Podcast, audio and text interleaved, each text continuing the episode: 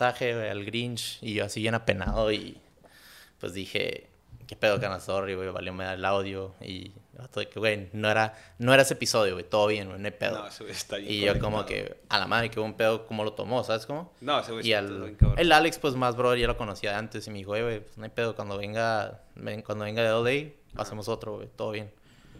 Pero, güey, imagínate si hubiera traído a alguien, no sé, desde Ciudad de México, de Europa o... Who knows, güey. Hello, hello. Ya, ya vi que se está agarrando. Sí, sí, sí. Ah, huevo. Estamos live. Hell yeah. Bueno, la neta no en vivo. Estaría perro hacer uno en vivo. Así literal, en vivo en YouTube. Está y que le caiga a la gente. Pero ahorita estamos, obviamente, todavía grabando. ¿Qué onda, Racía? ¿Cómo están mis pequeños Border Kids? Espero que estén excelente. Estamos aquí en otro episodio con su host, Daniel Cuadras, Danny Boy. Ya me conocen.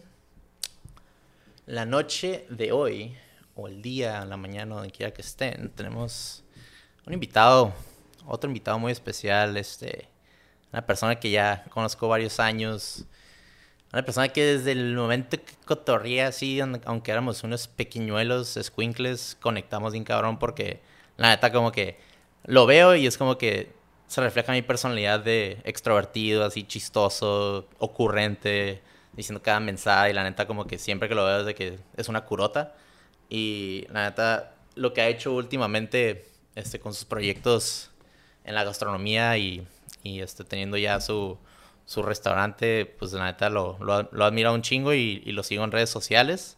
Eh, y pues el día de hoy pues vamos a, a cotorrear un ratito para conocer a, a esta persona el día de hoy tenemos a mi querido Hodge Plasencia ¿Qué onda, Dani? ¿qué, onda vato? ¿Qué onda que hay?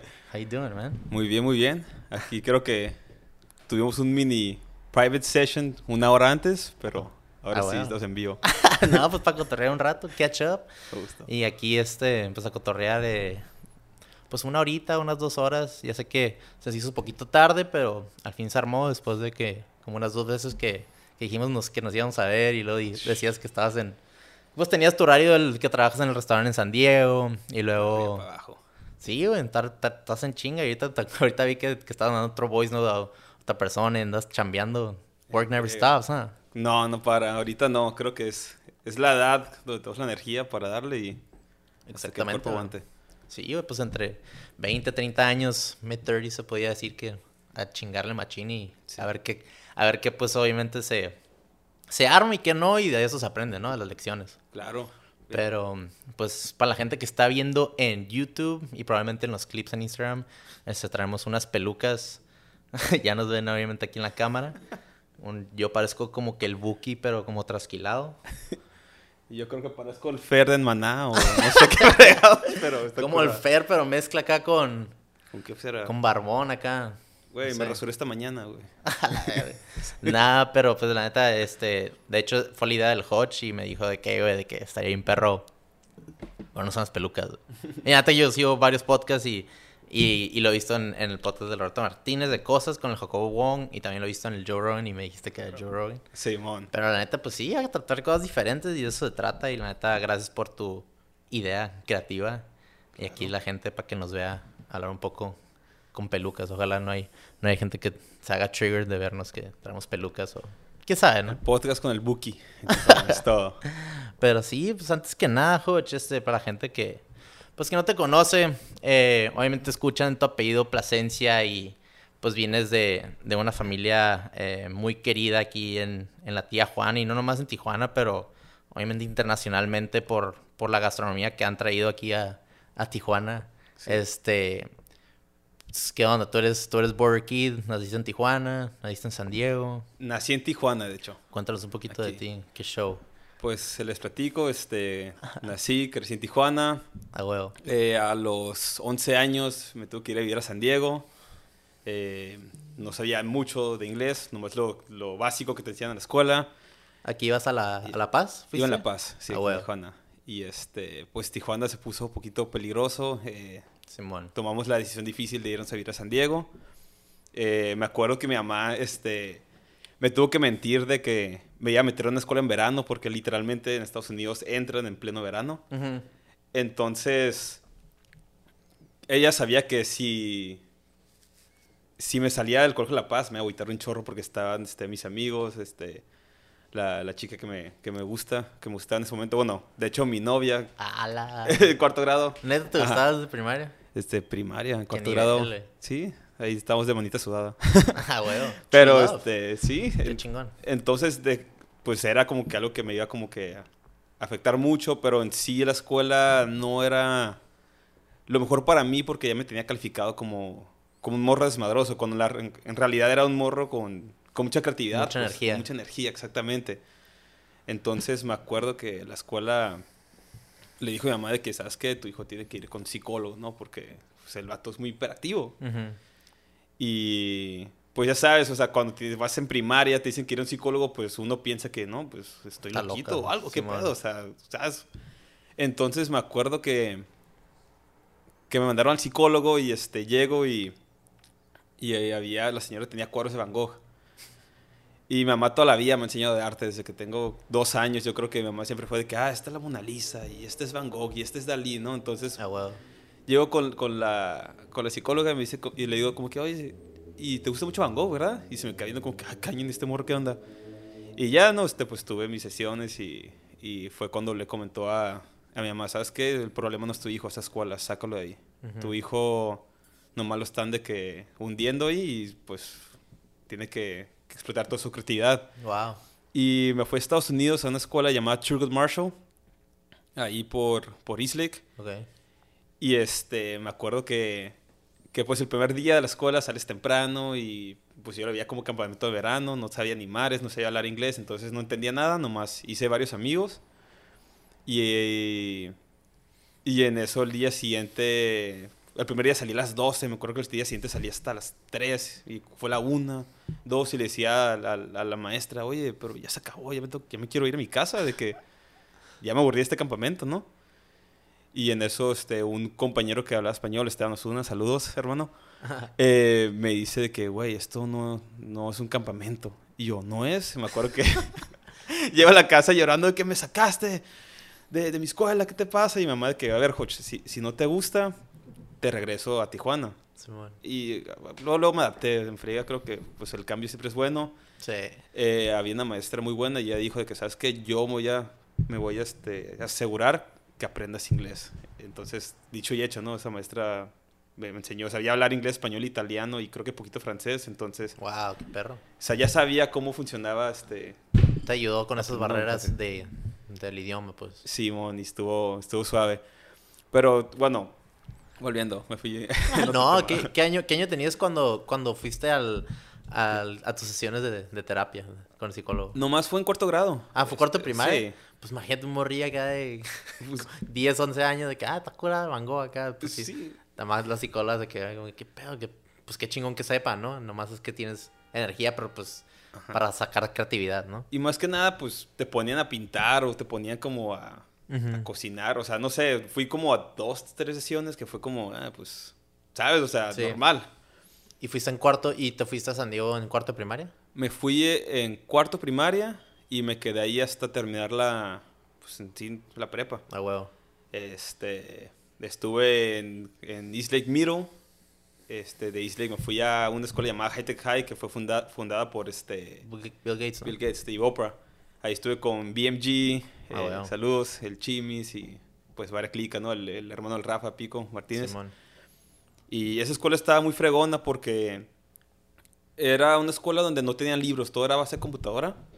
Entonces te hacían hacer investigaciones, no había exámenes finales, en vez de un examen final era de que Proyectos, ¿no? proyectos, exactamente. Te ibas en traje y tenías que presentar este, con, con PowerPoint. Y para proyectos finales ya era de que crear un evento o, o- crear este, música o armar una guitarra. De, lo que te gustara te, te, enseñaban, te enseñaban mucho ahí. Y siendo que ahí como que desaproveché mucho porque literalmente esa escuela te, te hablaban de que temas de que ah, en el futuro va a pegar mucho los podcasts, va a pegar mucho el YouTube, va a pegar mucho la- lo hidropónico. Eh, o estudia, no sé, la computadora. Entonces sí, tenían, te quedas tenían una visión creativa que podían ver a largo plazo, 10 años. 20 Bien años. cañona. Entonces se me hizo muy, muy fregón eso de esa escuela. Pero yo me acuerdo que también había, había unos videos en, en Face- MySpace o clips que hacían, que subías tú y el, y el pico, creo, y hacían como sketches, ¿no? Como parodias. Simón, sí, y, los, y los entregaban, ¿no? Pero pues era como que, pues agarrando cura, pero pues creativamente pues lo pasaba, ¿no? Las clases. Está bien fregón porque, por ejemplo, había una clase que era- multimedia, se llamaba, ¿no? Ajá. El maestro se llamaba Patrick Urick, el vato, bueno, se llama. El vato... Shadow Patrick. El vato hacía mucho de que... pon tú, te enseñaba a usar este, programas para, para Para editar, editar. videos, Wow. eh, hacer podcast, Sí, sí. Eh, tomar videos. Entonces eso se me hacía bien fre- bien fregón porque el vato dijo de que, "Hey, ¿sabes qué? Este, para este proyecto tengo un amigo que tiene una banda y quiere que le hagamos un video de música. Entonces nos ponía videos de, de gorilas, nos hablaba un poco de la historia de gorilas, como el músico, aparte Qué que hace buena perro. música, este, hace animación. Ujú. Y ya de ahí nos inspirábamos para crear un video de música. Entonces eran proyectos bien, bien fregones. Yo creo que, que todo, todo hombre este, debería tener una escuela, debería ser en el sistema escolar. Sí, yo siento que, o sea, en cualquier parte del mundo, o sea, el, el arte, eh, la creatividad, o sea, está en todo, ¿sabes cómo? Claro. Sea lo que sea en lo que chambees, o sea, puedes encontrarle una manera creativa de, hasta, no sé, la otra estaba hablando con el Gochi de, de que es, es creativo o ser eficiente cuando, si un vato está trapeando el, el piso de una escuela, es como que, pues si trapeas, si es- lo haces todo un desmadre, pues Sí. nunca vas a terminar. Pero si a lo mejor empiezas desde la esquina y luego terminas hasta acá, pues es eficiencia o es creatividad. Pero pues va uno con. Van, van de la Pues, mano, ¿no? Se siento- decir. Sí, va de la mano. Siento que además es la experiencia lo que te lleva a ser más eficiente. Ok. Digo, al menos así lo, lo veo yo en, en la cocina o en Sí. todo lo que, lo que he hecho. Sí. Eh, pero sí, estuve en, en Hightech, que este, quería estudiar eh, hospitalidad, hotelería, Porque qué dices estudiar hos- Eh, hospitalidad. porque pues toda la vida crecía atra- este, alrededor del, del tema hospital, de, de hospitalidad, del servicio, de, Simón. de la gastronomía.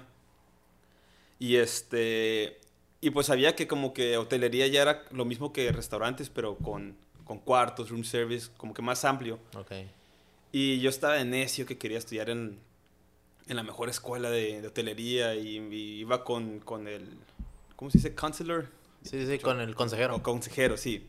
También pedo, carnal. De aquí puedes hablar en Sí, inglés. aquí es Border Kid. Aquí, Aquí, somos Border Kids, carnal. Y si no traen un Border Kid, pues aquí lo vamos a pochar. Este, entonces hablé con la consejero, le dije, ¿sabes qué? Quiero entrar a, a UNLV, universi- la, este, la Universidad de Las Vegas, De Las Nevada. Vegas, Simón. Y me acuerdo que, que ya cuando apliqué y todo el rollo, este, en ese verano antes de entrar a, a senior year, al último año, eh, me había puesto una... Este, me acuerdo que me habían llevado mensajes antes, ¿no? De que felicidades, te aceptamos para UCSD, felicidades, te aceptamos para Pomona. Y yo como que, no, pues no son las escuelas que quiero. Y en una de esas tuvimos una fiesta, me puse una buena pedota con mis amigos. En la mañana me despierto bien crudo y me llega un mensaje que dice de que felicidades, you're a rebel. Y este y otra vez festejamos esa noche porque porque iba a entrar a Vegas. O sea, Re- los Rebels son los, los de la escu- la escuela, la mascota. Sí, Running Rebels es Ah, bueno. un rebelde, el vaquero. Y te levantaste bien crudo después de darte a un par y te sentiste Sí, también rebelde Y esa de eso. noche lo mismo otra vez. ¿Sabes qué? Hay que festejar porque Ah, tiempos de high school, ¿no? Cuando se puede tomar. Oye, Bien. y ahorita me estabas pues mencionando que normalmente desde primaria eres, eres un eras un joven muy energético y eras como que el desmadroso y todo, pero ahorita me escucho que, que te aceptaron varias universidades, o sea, para para el- lo académico eras era siempre aplicado o era de que eras Sí. truchilla de conseguir respuestas o cómo. Lo estaba O- chistoso porque yo y mis amigos, este, me juntaba mucho con Pico Martínez, este, hermano de Shout Rafa out. Martínez, Sí, shout sí. out. Eh, casi todos mis amigos siempre fuimos como que los desmadrosos de la escuela, Ujú. Pero cuando nos mandaban a la oficina, el director era de que, ¿sabes qué? La neta tienen muy buenas calificaciones, como que no va una cosa con la otra. Digan que los regañé bien cabrón y, este, pues, regresa a su, casa, a su clase con cara de aguitados, pero todo bien. Entonces, fuera de eso, pues, siempre fuimos como dedicados a la, a la, a la escuela. Sí. Eh, más que nada en High Tech High también se, da- se prestaba mucho porque como todo era este, práctico, no era de que estar leyendo teoría, era más de que no sé, clase de ingeniería, ya te ponían a hacer de que un puente. Sí, todo era hands-on, o sea, que había ruido, había Sí. gente hablando, era como que comunicar cosas, ¿no? Porque eras un equipo para hacer un proyecto o algo así. Exactamente. Entonces era como más entretenido y, Ok. y pues imagínate uno este, imperactivo, tomando iniciativas y queriendo armar y luego llegar al pico de que, de que guacha, hice una, una página web, ¿no? Y, y estuvo suave porque al final, la- al final, cuando terminamos la escuela, pues considero que mi, mi, mi grupo de amigos, Ah, huevo. este, ah, también Toño Clan, shoutout, este, Sí. pues este, también estuvo ahí como que haciendo cosas bien chingonas a la escuela. Y Sí. de hecho, todos los amigos que estudiaron en Hightech, pues yo creo que han hecho cosas muy grandes, Han ¿no? Como Víctor, proyectos. Pico, Toño, todos ellos, pues han salido muy bien adelante. Y Sí. Pues es, influye mucho eso. clara- sí, claramente es, es- es una recompensa de, de- de entrar a un tipo de escuela de esta para ser creativo, para hacer tu, probablemente tu empresa, tu compañía o tu marca y luego pues expanderla y tener como que esa libertad de expresión al- a lo que hagas, ¿no? Claro. Sí, te quitan mucho el miedo desde el primer... Me acuerdo que el primer año mucha gente temblaba o sudaba o uf, tiene que respirar cuando dan una presentación porque Claro. pues te exponen a frente de la gente y al final me acuerdo que hasta nos invitaban al, al, al consulado de San Diego a dar pláticas sobre... Sí, es- esto estaba empezado, nos, daban, nos, este, damos pláticas sobre el, la, la explosión de mujeres de, de, de Tijuana, ¿no? De la frontera más bien. Entonces teníamos que actuar como si secuestráramos a una persona y pues la, la- la gente lo veía y como que unos lloraban, no se preocupaban y ya damos, dábamos un mensaje muy fuerte al, al consulado de San. Diego para que tomaran este conciencia de lo Sí, que sí. hay detrás de la frontera. Como feminicidios y toda esa onda. Todo sí. eso. Y, nos hacían ver videos también al salón y pues, pues claro que entrábamos en papel de que más cañón Sí. y eran temas pues pesados. Y me gusta mucho Hightech porque tienen mucha cultura, este, pues como cualquier escuela de Estados Unidos, ¿no? De repente ves este mucho asiático, este, Ujú. afroamericano. Claro.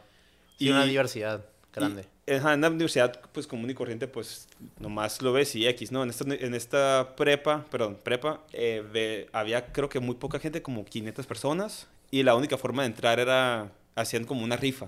Mm. Entonces, era una escuela pública, pero entrabas, o sea, hacían como una tómbola y el que le tocaba, le tocaba. Y está curada porque pon tú que juntaban a los mexicanos y sabes que vamos a hacer un festival llamado el Festival del Sol, donde vamos a platicar un poco de la cultura mexicana, ¿no? Y de Sí.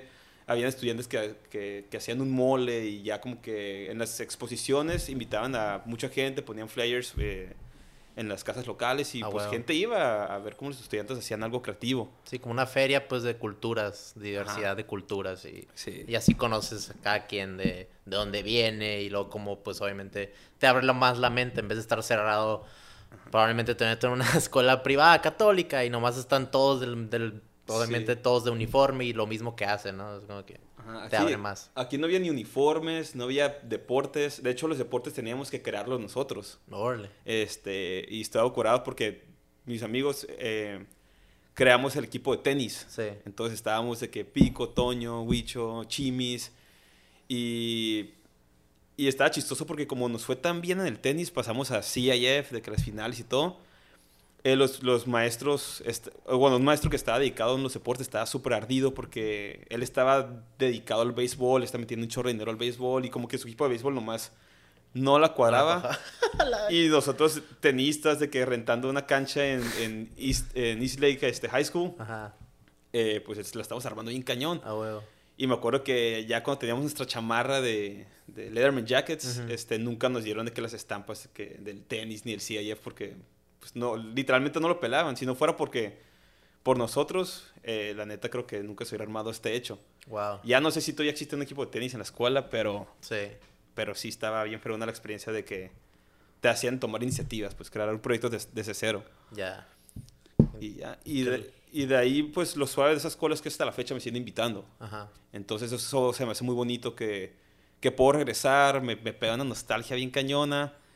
Eh, me, invi- me invita a Carto, este, mi maestra de vida, que, que le aprecio mucho, mi Soler, saludos, Ujú. eh, para dar pláticas sobre, sobre la vida fronteriza. A huevo. Entonces está suave que Berkey también pues está relacionado con eso. Sí.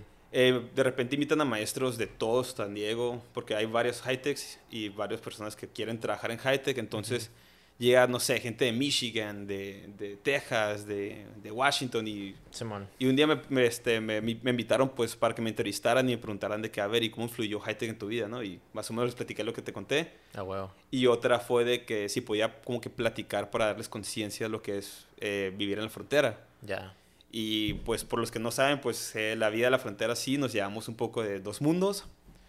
Eh, yo este, tuve que platicar este, con, con gente que no podía cruzar a, a- México por temas de visa o por X o Y razón, o que tenía familiares lejanos. Y el mensaje que yo les compartí eh, fue de que si quieren conectar con sus familiares, eh, márquenles, pídenle la música que escuchan actualmente y piden recetas sobre todo, porque siento que a través de la gastronomía, de la comida, puedes este, conectarte con, con alguien. Exagerado. Está, está fregón. Ah, huevo. De hecho, lo que me estás diciendo ahorita de los proyectos fronterizos, eh, ¿cómo es el Horacio Herrera? Sí. ¿Lo ubicas? Sí. Estuvo en la High Tech High también. Ya, claro que lo ubico. No, por supuesto sí lo sí Este, de hecho, yo me acuerdo perfectamente, shout out al Horacio, donde quiera que Saludos. estés, carnal. Creo que estás aquí en Tijuana, pero, Aquí este, eh, de hecho, este vato me invitó a su proyecto, era su senior portfolio, Ajá. que hizo un documental de gente, gente que, que, o sea, estudiantes, gente que trabaja eh, en Estados Unidos, pero que vive en Tijuana, y contar sus experiencias. Y yo le conté, creo que estamos en la prepa, y yo le contaba que pues no tenía Sentry, Ajá, oye, porque nos quitaron las entre mí y mi carnal, porque estamos yendo a una escuela pública, viviendo en Tijuana. chetos. Nos la quitaron desde quinto de primaria y estuvimos hasta, hasta mi senior year. Mi mamá nos cruzaba a diario Diario. ay, y nos levantamos a las 4, 15 de la mañana. Este, pero si escuchar acá toda la historia completa, está en el episodio 10 de mí. No sé si lo escuchaste. pues, lo escuchar. pero sí, no, no, no. Este, pues sí, era todos esos días, shout out a mi, a mi jefita y a mi jefe, que también a veces le hacía el paro a mi jefa de cruzarnos, pero la mayoría era mi jefa, de que se levantaba temprano y mientras nosotros nos, queda- nos quedamos todos en el carro, mi jefa se aventaba el estrés de la cruzada y la gente metiéndose y la gente bien eriza, rompiendo ven- ventanas de los, de los carros porque se metieron y gente sacando palos de golf porque se metieron. Qué Un chingo de... Sí, una chinga, pero Wow. eh, se lo conté y me dijo, "Oye, güey, está perro, estaría bien si te, si te entrevisto sobre tu historia y tu experiencia. Y yo, sí, no hay pedo. Y me, me entrevistó de eso y, y creo que, pues, creo que lo aceptaron en... Creo que fue Brown o Princeton. ¿A una escuela? ¿O qué escuela fue? No te acuerdas. Pensé que yo, pero no. Ah, ¿era yo. ¿Sí era sí, sí, era una, una de las, de las top... Esa todavía inteligente, así Sí, que, unas top elite, elite schools de, de la universidad y, y la aceptaron ahí por portfolio y obviamente también su GPA y todo, pero Sí. me, me, me, me captó bien cabrón ese tipo de como que proyecto y de hecho pues de alguna manera u otra eh, me inspiré de, de ese- desde que empezó él como que a tripear esas cosas. Ajá. Porque nuestra vida aquí en la frontera es, es muy única. Sí. Comparado a otros países de mucha gente que vive súper inland en un país y no tiene una frontera, ¿sabes cómo? Sí, sí, de hecho, sí, sí, sí lo entiendo. Estuve viendo en, en San Sebastián este, un rato y Ajá. Y ¿Dónde la- está Sebastián, perdón? en País Vasco, no, el norte de España. Ok. Sí, este... ah, ya sabes como que los españoles ahí tienen su onda de que son independientes, como Barcelona y País Vasco Ok. también. Sí. Y, y, pues sí, ahí, si quería ir a Francia, a Biarritz, pues era nomás agarrar un carro y vámonos. Y no te pedían este pasaporte. Por la, la Unión Europea, ¿no? Ajá, nomás una, una vez me fui a Suiza y iba en el camión y conocí de que a, a un francés Ajá. iba con el carro y de repente me dice como que, oye, ¿cómo es tu pasaporte? Y yo, chingado, le dejé en mi cuarto, en Ajá. España, ya estaba de que a punto de llegar a Suiza. Ajá. Y por suerte no me, no, no me agarraron en Suiza, ya de regreso fue cuando me torcieron, que no tenía, de regreso para España, ¿Y que qué- no tenía pasaporte. ¿Y qué pasó? No, no sé, por milagro. Una, me agarraron dos veces. Una iba saliendo de casa de un amigo en Suiza. Este. Iba para. Para Lausanne. Estaba en Berne, iba para Lausanne. Y me acuerdo que iba en, la parada de, de trenes, iba tarde. Y en eso llega de que una. Un policía. Y me dice, tú estás conmigo. Y me metió a un cuartito. Y yo de que no. Y en inglés así, pero con acento. En inglés, ajá, pero como que a lo, a lo mejor me dieron árabe, o sea, me dieron como ¿Con que acento otro- sueco o qué? De que you come with me, así como, no, como película. pues, algo así, no sé, pero me metieron a un cuarto, me acuerdo, y se pusieron a esculcar mi mochila. Ok. Y este, pues no tenía nada y me decían de que no, que tienes drogas o armas. Y yo, pues no, esculca lo que quieras, la neta no, no Sí, tengo nomás. nada. Soy estudiante. Simón, pero este. Lo chistoso es que ya de que no, no me encontraron nada y me dijeron de que tu pasaporte y de que la neta, con toda la pena del mundo, de que no lo tengo, lo dejé en España. Y, no- y no sé por qué, o sea, no sé cómo lo aceptaron, de, me dijeron de que dónde eres, ok, yo como que no, pues Estados Unidos y se quedé mi, mi, mi ID de California. Ok, mínimo, tenías una idea. Sí, no, no sé cómo se hubieran comportado si, si dijera que era mexicano, pero yo, por los rumores que he escuchado, dicen que con los estadounidenses no se meten tanto. Simón. Se mete mucho ahí el consulado de Estados Unidos. Entonces me dejaron ir y luego también de que ya cuando iba, cuando iba de regreso de Suiza a Francia, Ujú. me acuerdo que este, paran el camión y me acuerdo que había de que como tres personas que se fueron corriendo y se metieron al baño. Y ahí también to- todavía no tenías el pasaporte. No, yo estaba entre medio dormido, despierto y en eso se sube como pues la migra, ¿no? Ok, sí, Y como este, ICE acá. Y yo de que chingado, pues ya, ya, aquí, aquí quedé, ¿no? Y en eso llega una francesa y me dice que este, tu, tu ID. Y le dije, honestamente no la tengo. De que la vi los ojos, le dije, honestamente no la tengo. La dejé en España, de hecho, por eso me estoy regresando. y me acuerdo que dijo que no digas nada, quédate aquí. Y se bajaron todos, ella quedó conmigo, se bajaron todos y se fue. Y yo como que, wow, o sea, ajá, dije como que, o sea, ¿cuáles son las posibilidades, no? También acá hay corrupción. que- Dije, si fuera a Estados Unidos, no manches, pues ya, ya ahí quedé, pero no. Simón. no, estuvo, estuvo fregón. Y aparte ya se me había vencido porque la idea era que me iba a ir tres meses.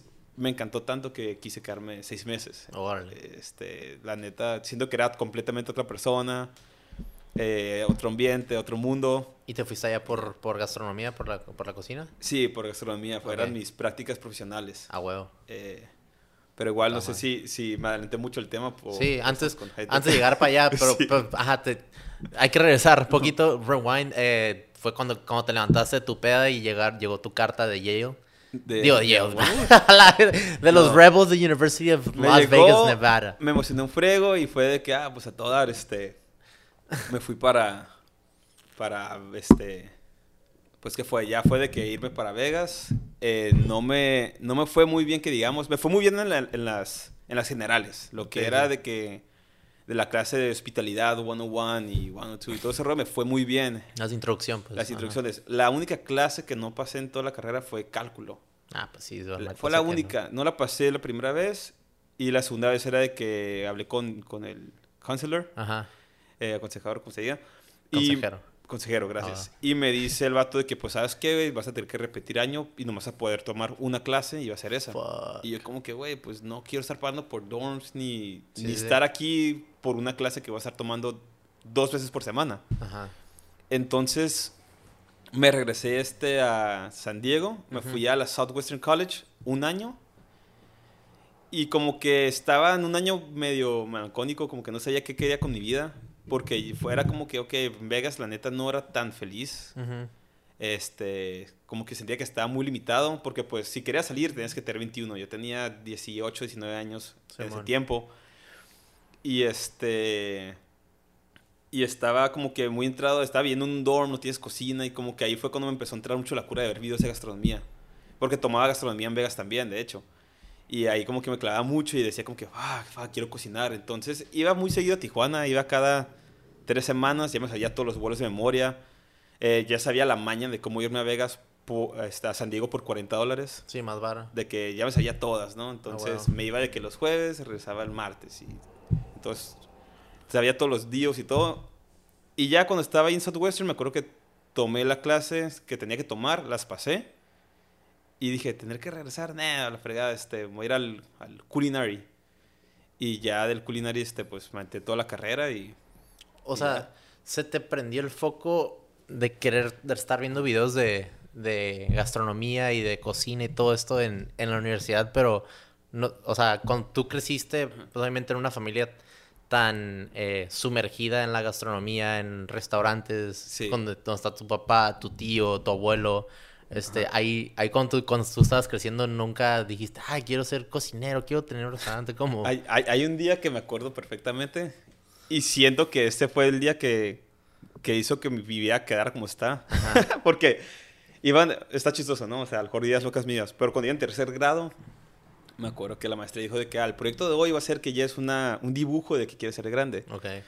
Y este dibujé de que yo con un carrito de pizzas, sacando pizzas y decía Giuseppe's y, y siempre digo que chinga, hubiera hecho otra cosa. A lo mejor hubiera cambiado todo. obviamente no, ¿no? O sea, como, o sea, de que ah, hubiera puesto que iba a ser, no sé, astronauta o algo. Ese Sí. dibujo era la decisión de vida. Pues es que, pues estando en el ambiente en donde, donde creces, es básicamente como que algo, algo te va a hacer clic de alguna manera u otra. Obviamente teniendo este, tus padres y toda tu familia que está en ese entorno y también te motiva a hacer eso. También dices, ah, pues voy a, voy a poner las pizzas porque pues el Giuseppe's fue la primera pizzería en, en Tijuana, En ¿no? Sí. En abrirse y pues fue toda tu, o sea, tu familia la, la abrió y fue como que eso querías hacer, ¿no? Claro. Este, pues, si te soy honesto, toda la vida quise ser este, un showman, ¿no? Quise ser eh, músico. Ok. Toda la vida me, me gustaba la idea de la música, de ser músico. Y me acuerdo que cuando estaba chiquito se veía un micrófono, ahí estaba en el escenario. Cantando. Me gustaba esa onda. La gastronomía lo hacía mucho chiquito, de que creo que desde que tengo ocho años me metí a hacer pizzas horribles en el Giuseppe's, Ah, bueno. todas deformes, pero ya cuando en realidad como que empecé a intentarlo fue ya en la universidad. La universidad. Cuando neta, bueno, la primera vez que entré a la cocina fue poquito antes. Eh, estuve entrando a, a Casa Plasencia y los Averios. Ok. Iba yo creo que cuatro veces por semana. Este, me acuerdo que tuve mi primera cortada la primera vez que entré a la cocina, cortando una zanahoria. Clásico. La agarré mal y me corté y digo que, oh, estaba bien emocionado porque fue como que, wow, o sea, aquí sí, sí hice la The carrera. real como- shit, the real deal, the real deal. Ajá. Y, Detrás del escenario. y está chistoso porque pues al principio te da miedo el cuchillo, ¿no? Es como, oh, qué miedo, esa cosa me puede caer en mi vena y ahí quedé. No, está bien filoso. Sí. güey. Sí, claro. Ahorita ya sé que también. más filo, más filo, y Sí, yo también, yo también chambeaba, chambeé en, eh, pues en la cafetería de la universidad un- como dos años y luego trabajé en puesto ahí en los headquarters. Ok, órale, con, wow. mi, con mi carnal. Mi carnal este, trabajó ahí como dos años y un, un, un verano que estaba en la universidad, estaba aquí en Tijuana, San Diego, y, y le dije que se me da chamba y pues sí, chambeé un verano ahí con ellos. Órale. Y a la mano, no sé si has ido al puesto, al headquarters. Sí, sí, Este que está en, la, está en la ventana, la vitrina. Ajá. Y yo estaba en la cocina fría. Sí. Y yo estaba cortando, estaba cortando cilantros. y yo estaba cortando cilantro para el, para el guacamole. Y pues en headquarters, ahí en casi downtown, pues va mucha gente muy guapa. Y mujeres muy guapas. Y pues está Sí. la vitrina y pues estás viendo gente pasar. Y anda así de que nomás viendo a un chingo de gente pasar. Y ando partiendo el, el- el cilantro y a nada. Nomás le di un pasecito así de que en el dedo. Y se me rompió así la mitad de la uña. Ah. Y de que fue como que, güey, y neta, pues está bien filoso, como dices, de que Ajá. pues no te das cuenta. Por, por ejemplo, pues en la cocina de tu casa, o sea, un pinche cuchillo, No. o sea, al menos que fueras, que seas cocinero o chef, pues son cuchillos como que bien X, ¿no? Sí. Pero ahí dije, a la madre fue ahí también que realmente me dije cuenta así como que, this is real shit. Digo, es, es mejor cortarte con un cuchillo bien filoso que con uno jodidón, porque te duele más con uno jodidón, un filoso al menos no lo sientes tanto. Es más como cortarte con papel, que sí está Ya. castrosa la cortada, pero no tan dolorosa como un cuchillo madreadón. Sí. Este, Y luego, pues ya ahí trabajando, pues entrando ahí en los, en los restaurantes, te diste cuenta que ya era como que detrás del telón. pues, me, ajá, me gustaba mucho, pero cuando ya neta fue cuando, ¿cómo estuvo? Como que durante la carrera siento que, pues, eres estudiante y sí es como que con el plan de que, ¿sabes? De fiestas y sí o no, de que ya me quiero en mi casa. Creo que, que, pues, no sé si para muchos de la escuela a veces es como pesado, de que, puta, rutinario todos los días, levantarte y esto.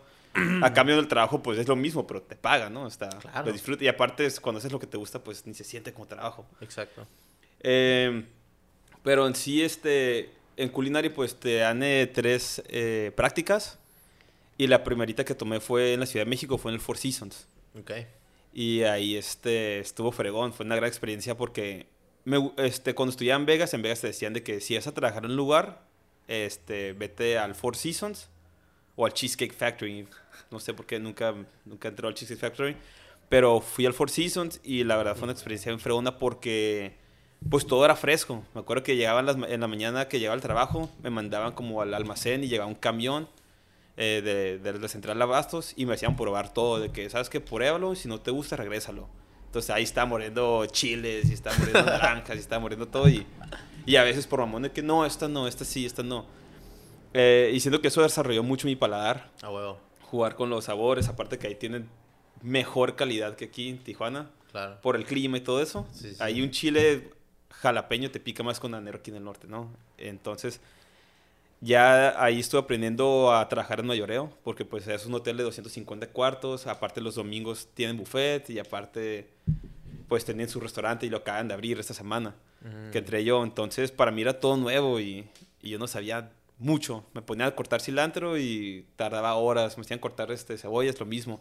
Sí, Y ya después de tres meses pues ya me retaba a ser más rápido. claro. Y este del... ¿Te, costaba mucho trabajo al principio o, o la verdad era como que eras fácil, rápido aprender o, o la neta sí era como que... Me costaba mucho trabajo al, al Ah, punto bueno. que decía de que ah, esto no, no va a ser para mí. De que neta sí se me hacía muy difícil. Así le chingaste, así le metiste putazos. Pues, Sí, me acuerdo que para mí lo más difícil era cortar perejil de que es súper finito, chifonade. Eh, me acuerdo que la chef me ponía a hacer eso los primeros tres días, era puro, puro picar este, hierbas y estaba que hasta la madre, eso y cebollas. y está hasta la madre, porque era como que, güey, pues no manches, o sea, ¿dónde está la, la verdadera acción, no? Sí. Pero pues también escuchaba de, de estudiantes que estuvieron en, en restaurantes super high class, de que Puyol y cosas así, fregonas, como estudiantes, como sus primeras prácticas. Y era de que, hey, ¿cómo te fue? Y era de que, pues, güey, nomás me hacían pelar papas o, o X cosa. Y aquí pues digo, bueno, al menos me entrenaron bien porque pues era todo desde cero, este, y era pues varias cosas. Sí. Entonces, ya este, del Four Seasons, cuando este, fui a San Diego luego, luego, y pedí trabajo en el Hotel de Coronado. Y cuando me estaban haciendo una entrevista, curiosamente el, el chef había trabajado en Four Seasons. No, ok. Entonces, en plena entrevista fue como que, ah, ¿traiste en Four Seasons? Simón, no, pues, ¿cuándo puedes empezar? Y fue como que, puta, huevo. O sea, Sí. sí, eso me, me abrió muchas puertas. Conexiones. Por Sí. algo, por algo te dijeron en la universidad, como que, hey, Sí. trabaja Cheesecake Factory o trabaja Four Seasons porque a lo mejor eso Claro. ab- te abre más puertas, ¿no? Sí, he escuchado gente que ha trabajado en el, en el cheesecake y, y te preparan bien porque te dan como que, entre más experiencia ven en ti, más te dan este, subiendo de puestos. Ok. Eh, pero ya cuando estaba en el Hotel Coronado, habían cosas muy buenas y cosas muy malas. Lo, lo bueno de ahí era el, el restaurante Nice que se llamaba, este, ¿Qué edad tenías, perdón, ahí en el Hotel Coronado cuando estabas trabajando? tenía 19, 20 años. Ah, wow. Estaba en un restaurante llamado Siboney, no, ay no, pero se llama este, ¿cómo se llama?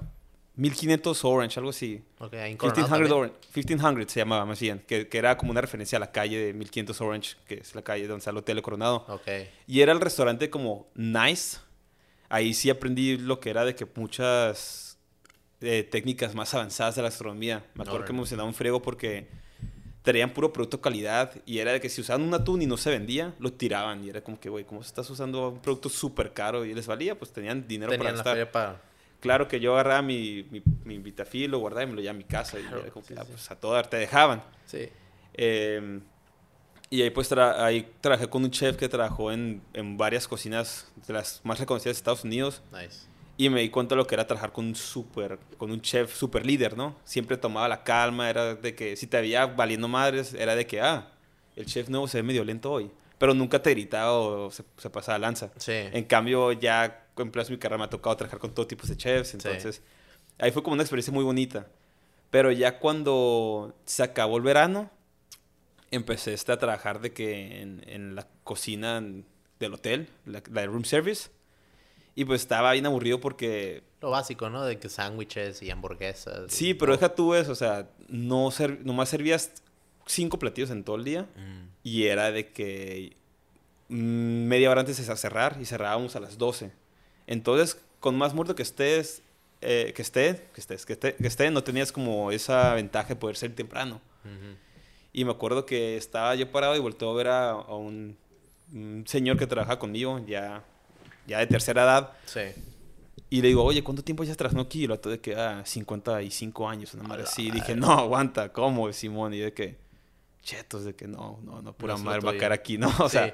o sea es, es más que nada en ese tipo de, de chamba, pues en la cocina es como que te sientes más empleado, como que no te da tanta apertura a, a- a experimentar tú con diferentes platillos y meterle tu... Sí, y, y eran de mis primeras, este, primeros trabajos. Y ahí me marcó un amigo llamado este, Guillermo Martí del Campo. Saludos, Memo. Ah, huevo. Muy, muy, muy buen cocinero el canijo. Sí, de hecho Y- tiene ahorita en un restaurante, bueno, de esos de pickup, ¿no? Ajá, en su casa. ¿Son Este, sándwiches? Sí, este, hace pizzas, eh, hamburguesas. Ah. Y la neta, yo siempre que pruebo su comida está bien buena, la neta. de Ah, eh, Vayan, si pueden ir, este, vayan. Se llama Smoke Feast, algo así. Ándale, Simón. Este. Y ya de que Memo me habla y me dice como que, oye, este, ¿quieres trabajar en un restaurante en Downtown? Se llama Dow Standards. Eh, te van a pagar menos, mucho, de hecho, mucho menos de lo que ganan en el Hotel Coronado, pero vas a aprender un chingo. Y llego, este, le dije, ¿sabes qué, Simón? Fui y ahí fue donde aprendí demasiado, porque en el Hotel Coronado, a comparación de Four Seasons, es que en Four Seasons tenías que picar pues toda la verdura y todo lo necesario. Ahí en Hotel Coronado era de que ah, agarra zanahoria picada y ya estaba todo al vacío, de que pues Sí, ya como jefe, pues casi casi como jefe tú ya nomás Pues sí, lo agarrabas. pero pues ya era, pues ya está muy aburrido todo, ¿no? No, no, no tienes como que... No como que empiezas mitad desde cero. Exactamente. Y ya ahí en Double Standards, pues me tocó ver lo que era como que un, un tema más... Como que doy mi vida por la cocina, porque el chef era una persona muy apasionada, pero en exceso. Me acuerdo que si, si alguien pedía una carne de que término bien cocido, el vato buscaba la carne más jodida que viera. Así la, la a la mesa, le pegaba la- esa carne, casi que se la, la escupía. Y siempre tira- o sea, tirando mierda. Ah, pinche estúpido el que pidió esta madre, vale, madre. Aquí con su pinche carne y la aventaba hacia el horno. O sea, no le daba el cuidado que, que uno debería. pero neta, yo había escuchado pues que, que chefs hacían eso en- por libros, ¿no? Por Sí. Anthony Bourdain y... Y decía como que, nada, no creo que gente sea tan irrespetuosa, eso, pero sí. yo tengo la idea de que en la cocina, así como lo técnico, también es la, la espiritualidad, o cómo se dice el... el- el- Ay, ¿cuál fue la palabra? En ¿Cómo? inglés dilo, güey. No, se trata en inglés. Como el...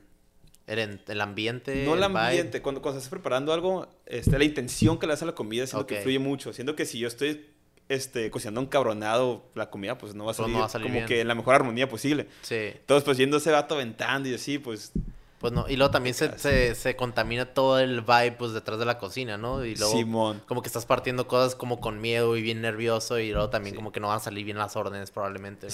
Sí, pero ese, ese chef era como, como la película de Burn, o sea, o sea, como cualquier película de chefs que dicen como que, hey, pero ¿qué no los chefs están loquillos o son bien intensos? Así ese es, güey era el, el mejor ejemplo Como el chef ese francés de Ratatouille acá, todo enojado siempre acá. Ándale. Como que bien envidioso, bueno, como que como hater de todo. Simón, exactamente. A Sato le pedían carne con papas también.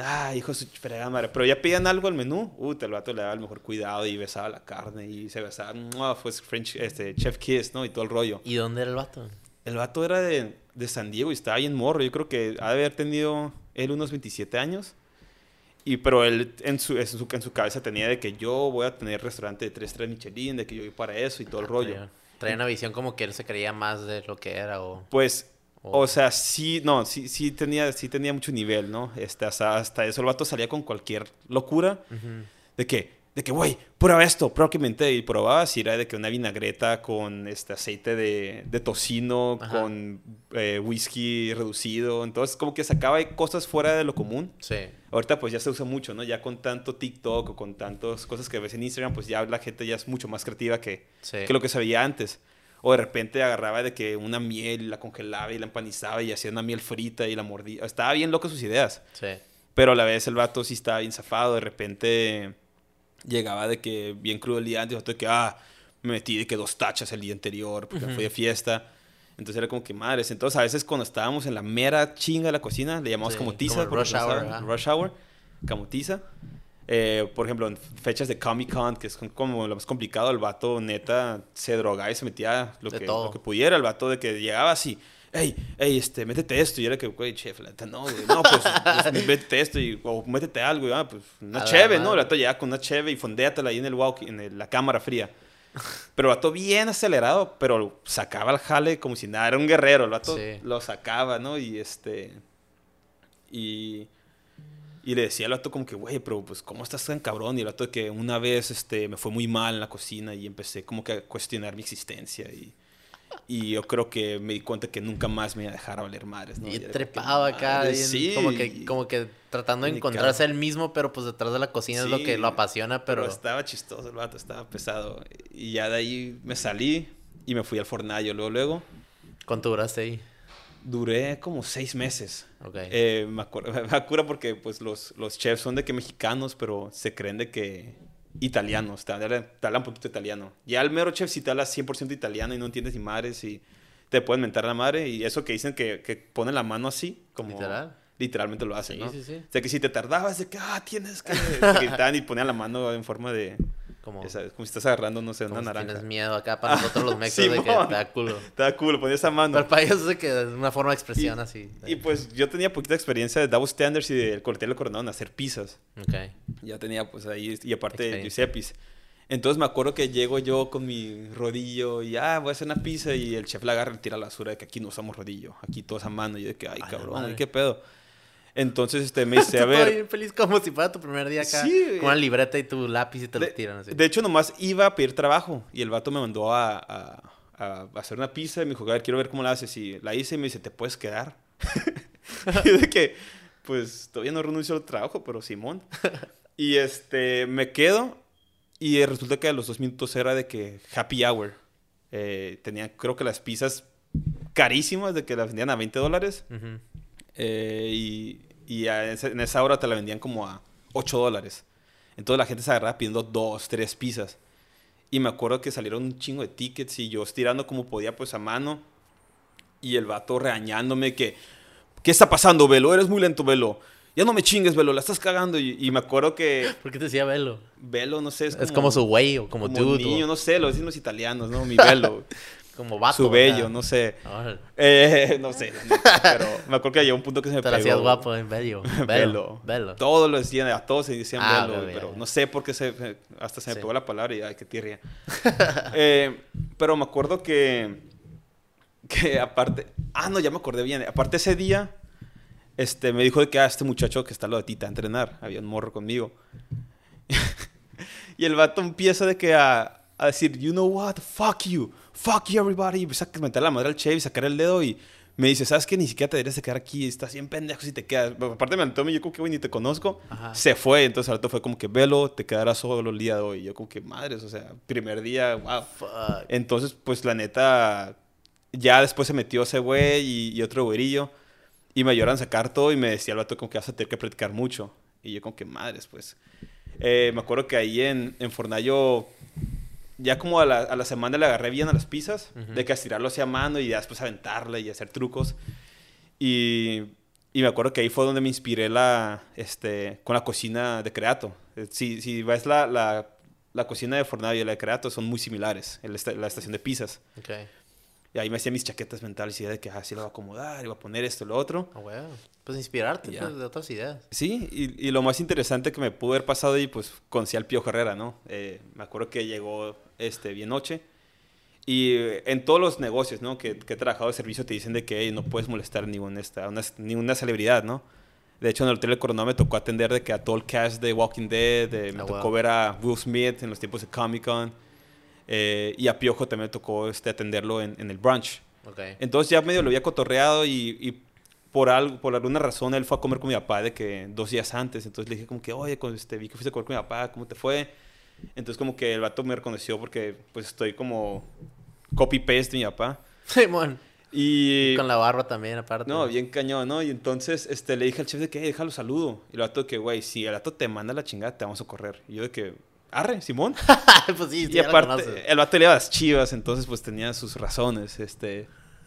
Y ya de que llego con, con, el, con el piojo, hey, ¿cómo estás? ¿No? Y, le pido una foto y hasta le el vato de que, hey, ¿qué haces, este, ¿cómo estás? ¿Qué, qué vas a hacer este, ahorita? Este, este fin de semana, que cae un partido de, de la América, van a jugar aquí en el Qualcomm Stadium.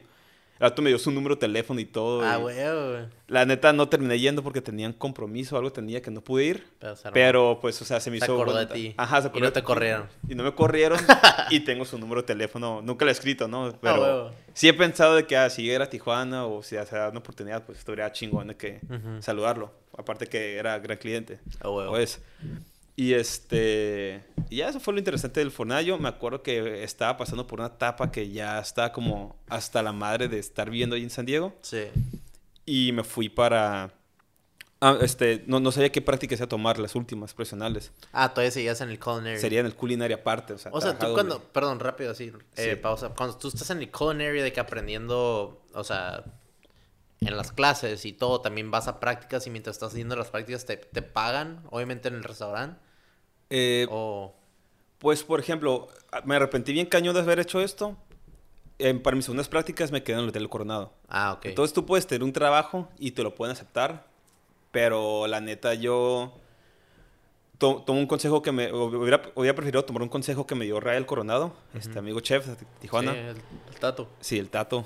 Vayan a visitarlo, el Savage. Sí, de hecho Ajá. fui ahí para cuando cumplimos este, mi novia y yo tres meses. Uh, wow. No, Sí, pues- la, la vas a mal acostumbrar con ese, a ver si lo superas. Neta, he trabajado con Rael en varias ocasiones y neta, tipazo. Respeto, a huevo. Este, entonces, ¿Qué te dio? ¿Qué tip te dio el me dijo él que para tu primer año, este, vete a una, unas prácticas que te, pues, neta te exploten, ¿no? Ajá. En este caso creo que, que sí lo hice bien en el Four Seasons. Me explotaron hasta...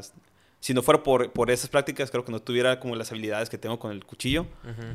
Eh, y está chingón porque hasta la fecha de repente conecto con muchos que trabajaron ahí, pues cantineros y cocineros. Eh, De repente veo que unos están en Houston y otros están allá. Entonces, lo, lo suave de los cocineros es que siempre vas a tener un amigo en cualquier parte del mundo y si no lo tienes, vas a tener un amigo de un amigo que te pueda recibir en cualquier lugar, ¿no? Entonces, eh, me dijo eso de que vete a, unas a unas prácticas que te exploten. Eh, de ahí vete, este, para segundas prácticas, vete a, a un lugar que te guste, ¿no? El lugar así de que puede ser el- un estrella Michelin o algo que, te- que nomás sea como que tu cura de, de querer trabajar ahí. Y el tercer año, este, vete a lo que te quieras dedicar. De que Órale. a la- al restaurante que vas a abrir. Y- técnica.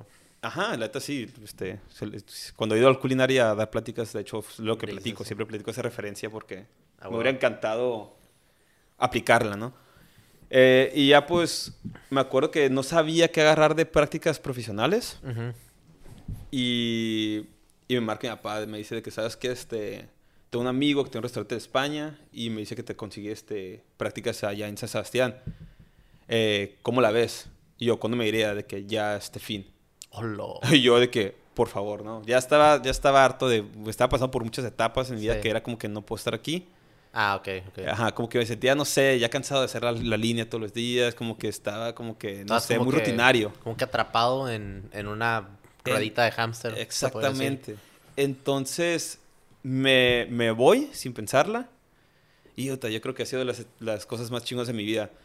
Porque, pues en sí, este, vivir solo, ya había vivido solo, ¿no? En, en, en Vegas, pero pues estás yendo y viniendo y, y no lo mismo irte de que del otro lado del charco y Sí. pues no conocer a nadie, no conocer la cultura, no o sea, no tener en sí a nadie.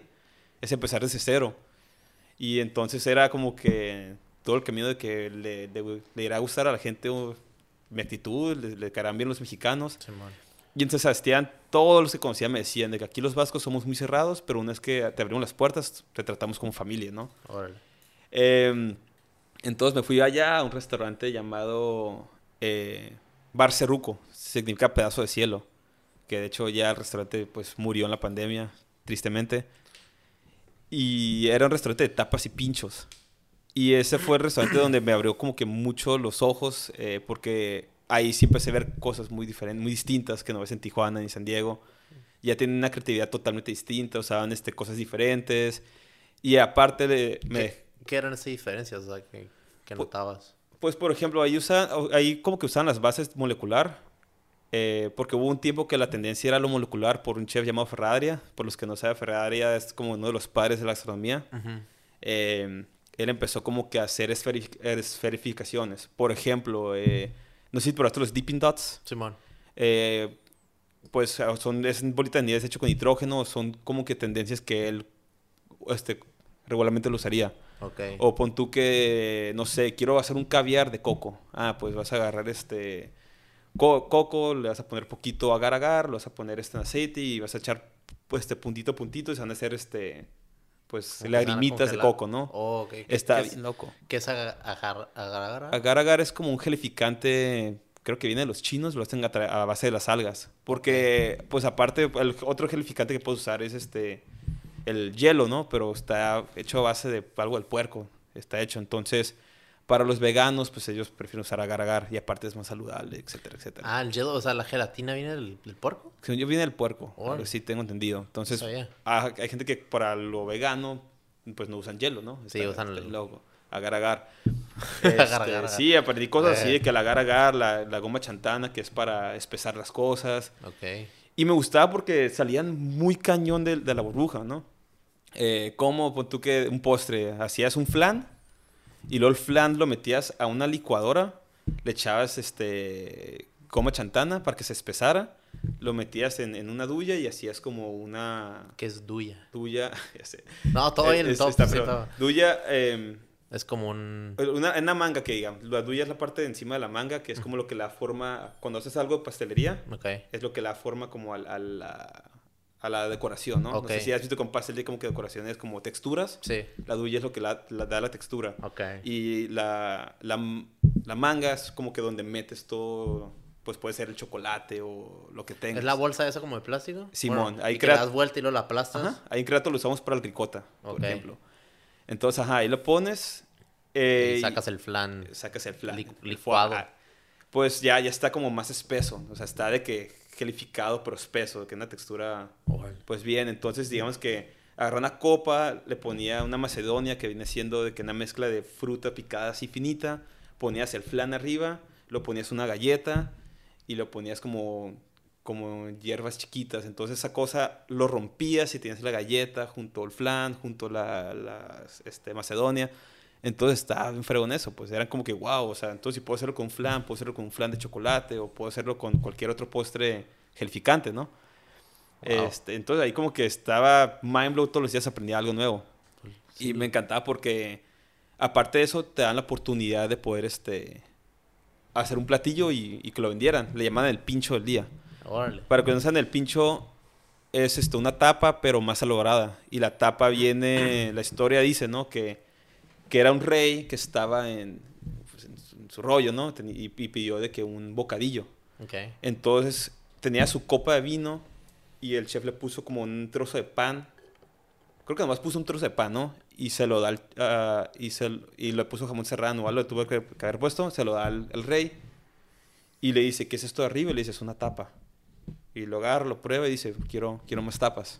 Dicen, eso es lo que dicen que, que fue lo que creó los tapas españoles. O sea, el vato, el vato le hizo ahí el nombre en el momento, se llama tapa. Pues una tapadera, es una tapa.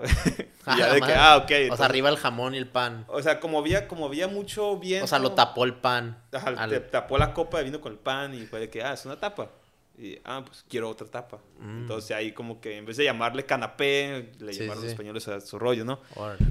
Y, este, y a pinchos es como que más o menos lo mismo, pero más elaborado, pues, con más textura, con más, más rollo. Pero me encanta que los españoles, pues, aprovechan cada detallito de la comida. Este, me ha tocado que en muchas cocinas, no sé, de que tiran los huesos del, del puerco, ¿no? O tiran los huesos del pollo y se hacen pasar este por, por cocina ecológica, cuando la neta no. O sea, cuando quieres hacer una cocina ecológica, pues tienes que usar hasta, hasta el tallo del cilantro, ¿no? Simón. Este, entonces los españoles, pues, sí no tienen gasto de, de producto. Y, y ya, digamos que, pues, un día me decían de que, "Ey, pues, te quieres aventar el pincho del día. Entonces, de repente me aventaba de que, un chilaquiles con jaiba, ¿no? Ok. Este, o me aventaba, un- eh, le encanta cocinar con papas a esos güeyes. Entonces, hacía de que, eh, un taco dorado. Y se volvían locos de que, oye, es que tío, es que este taco, eh, joder, eres el, el puto amo. Está bien majo eso, ¿no? Ya, Sí. O sea, cosas que tú a ti se te hacían súper común, allá lo, trae, lo llevabas y era... Pues, Pues- lo que veías tú de lo, lo que hacían con el flan era como que algo mind-blowing, pero para Ajá. ellos era como que algo bien... Pues se podía Sí. decir común, pero es lo que me estás diciendo ahorita lo, lo estoy identificando, obviamente, peras y manzanas, pero Ajá. como en una canción, ¿no? Tú haces una, una lírica y haces el... No sé, el ritmo de la canción. el ritmo, y... la melodía y todo. Y luego sí. ya, ¿no? Y luego alguien más la escuche y hace un remix de eso. Y pues, o sea, la voltea de otra manera y otros ruidos o otra voz, etcétera, etcétera. Le ponen autotune. Sí. Entonces, lo, que, o sea, por ejemplo, te dan un postre y te dan un flan. Y lo que hacen ellos, pues lo hacen de diferente manera, pero le agregan Claro. otras cositas y creas totalmente una experiencia diferente. Y también para tu paladar es como que, o sea, sí, está el flan, pero hay muchas más cosas, ¿no? Exactamente, sí, ahí te dicen que recrear, ¿no? Entonces está suave porque ya hoy en día se usa mucho en la gastronomía. Antes no era bien visto eso. Era como que, como, Como- una falta de respeto al... Hace al- cuenta. Entonces, en la, en la cocina vas a ver de todo, ¿no? Igual que la música, igual que creo que cualquier carrera. Van a- vas a ver a los contemporáneos y a los modernos. Sí. Siempre va a haber una lucha entre ellos dos. Eh, a mi punto de vista, yo creo que tienes que usar un poco los dos. Sí. Este, para ahorrarte tiempo y también este, Pues sacar como- lo mejor, ¿no? Pues como el chef loco que se hundió cuando le pidieron bien cocida la carne, o sea, la tiró. y es Exactamente, pero pues en su caso, ajá, yo, o sea, puedo entenderlo porque para mí si me piden de que un consejo de que Hodge, ¿qué es lo que hace? Pues eh, que la comida esté buena. Para mí es de que, güey, la calidad del producto. De que si quieres neta rifártela, de que tienes que tener la calidad del producto. Claro. Eh, a lo mejor ya si, si sabes, eh, si sabes, ¿cómo se dice? Este, ay, cañón. Improvisar. Si sabes improvisar, eh, pues puedes hacer todo, ¿no? En la, en la gastronomía. A mí, a mí me encanta improvisar este, para lo más mínimo, no sé, estoy en casa de mi novia y sé que este, quiero hacer una, un ramen, ¿no? Por ejemplo, y de que empiezo a, agarrar mezcla de especias y agarro un poco de todo y agarro una maruchan de que nomás agarro puro ramen y ya me hago mi mini ramen, ¿no? Ah, huevo. Así. Entonces, este, pueden haber ocasiones que abro el ref y no hay mucho, pero con lo que hay, pues ya improvisas algo interesante. Sí. Y, este, y Pues, siento no. que ya cuando llegas a ese punto de la cocina es cuando lo haces súper divertido. Claro. Y, y toma tiempo, yo creo que eso... Lo, lo que me, lo, que, lo que me hizo así de que ya como que el punto medio donde dije como que, ok, yo creo que aquí ya puro para adelante, eh, fue el primer San Valentín que tuve con, con Dari, con mi Ujú. novia. Eh, Shout out, daddy. Shout out, baby. Ah. Este, me habían invitado a.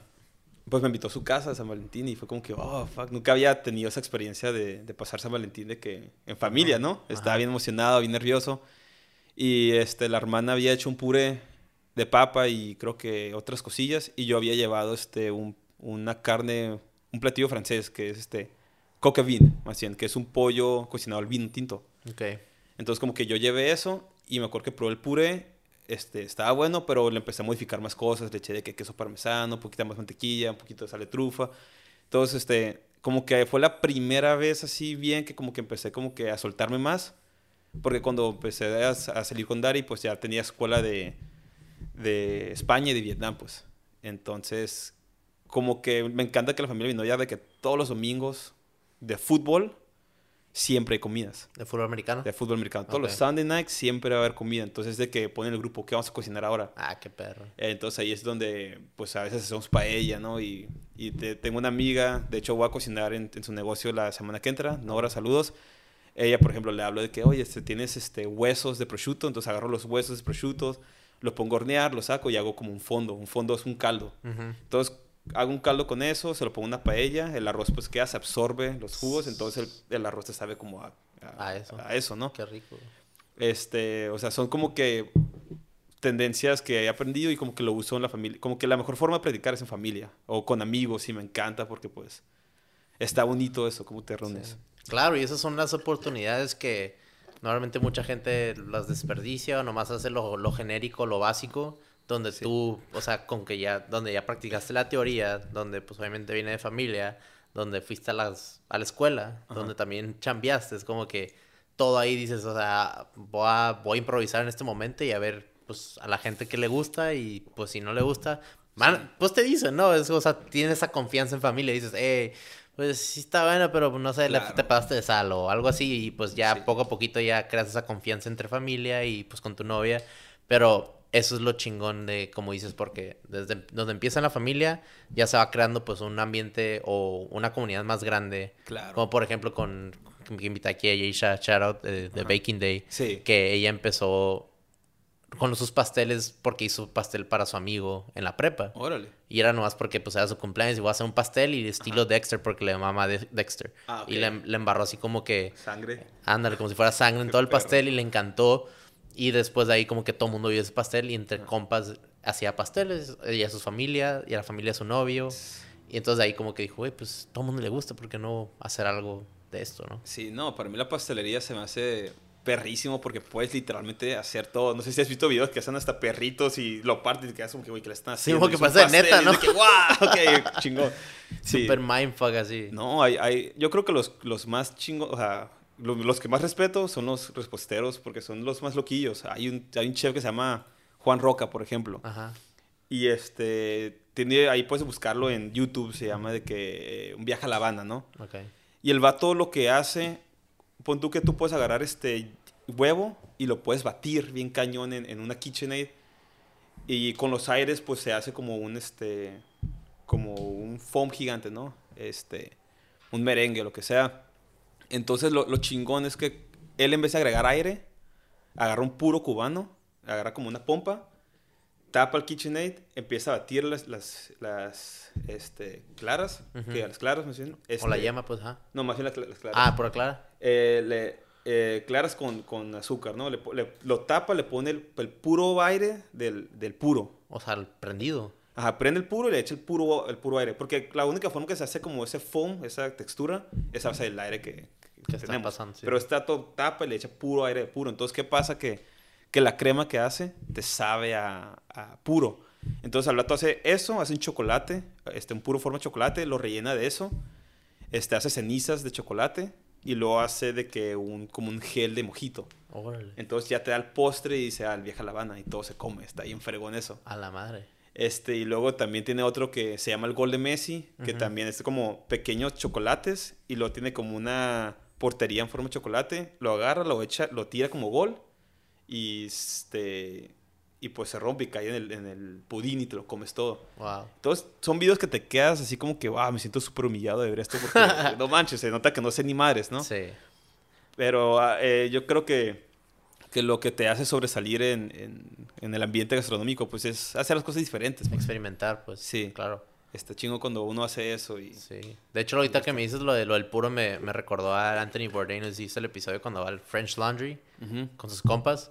Y el vato Sí. que el- pues la mamá va a fumar un chingo de cigarro. Ajá. Y le hacen un, le hacen un postre con tabaco Ajá. cigarro. Sí. O sea, como que lo, el- lo prenden, o sea, el humo, y lo hacen así como que ahumado, no sé qué era, si era un chocolate o algo, y pues sabe un poquito a tabaco. Qué loco. Entonces, pues el vato de que, pues bien agradecido y aparte como que sí, sí está rico, no sabe Sí. literal a químicos o algo, ¿verdad? Pues le mete un toquecito, pero me recuerdas un chingo a eso y, y más que nada, o sea, el, el cocinar, mucha gente se intimida mucho porque dice, a la madre, no vas a hacer pinche un, un sándwich de jamón y ya, y no sé cocinar.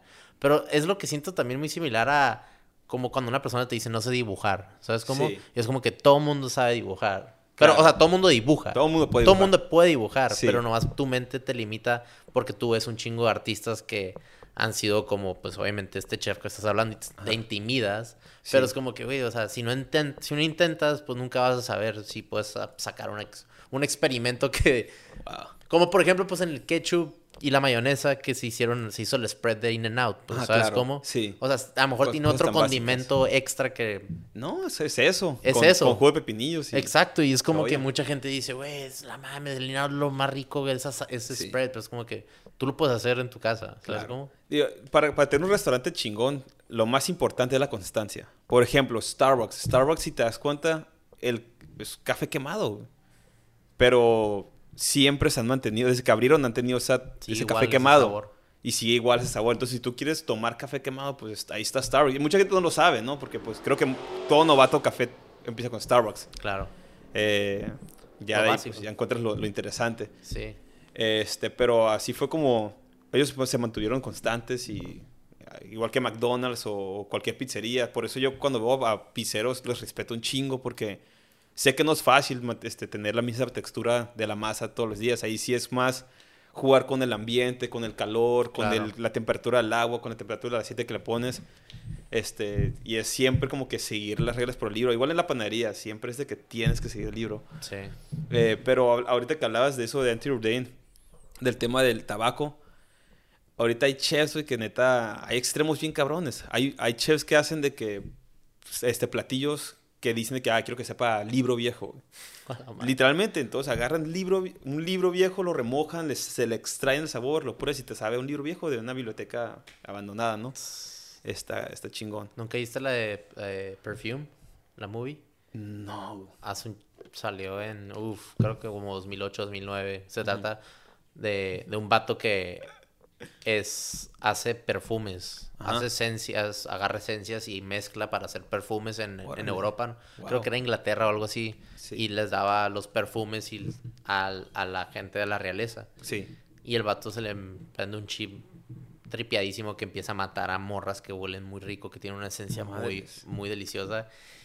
Y de que pues empieza a sacar, o sea, agarra grasa de, de animal y ya que las mata, pues le saca, le saca la grasa de animal arriba de la piel Ajá. y la derrite como las velas, pues, y agarras esa esencia, lo que queda del- de ese jugo. Madre, recibo es tan rico, güey, ya te entiendo, cabrón. Pero, o sea, ese tipo de cosas como que también en la cocina como que quieres agarrar un tipo de sabor o un cierto, una cierta experiencia basado en algo que viviste algo bien chingón o algo, un recuerdo, ¿no? Como nos Sí. vamos a como ratatouille, Sí, de que pues, te hacen sentir como, como en casa cuando te hacían este caldo tu mamá o tu papá o lo que sea, o tu abuelita. Entonces es como que, esa es como que también la, la, la meta final, ¿no? El que, te, el que tengas una experiencia con la comida, ¿no? Exactamente. Eh, el restaurante yo creo que más, sí, más extraordinario que he ido se llama Mugaritz. Tiene dos, tres Michelin. Mm. Ah, en, en San Sebastián, por los que no saben, San Sebastián es como la ciudad con el radio con más restaurantes tres Michelin. O Wow. sea, hay como 20 restaurantes con tres Michelin ahí.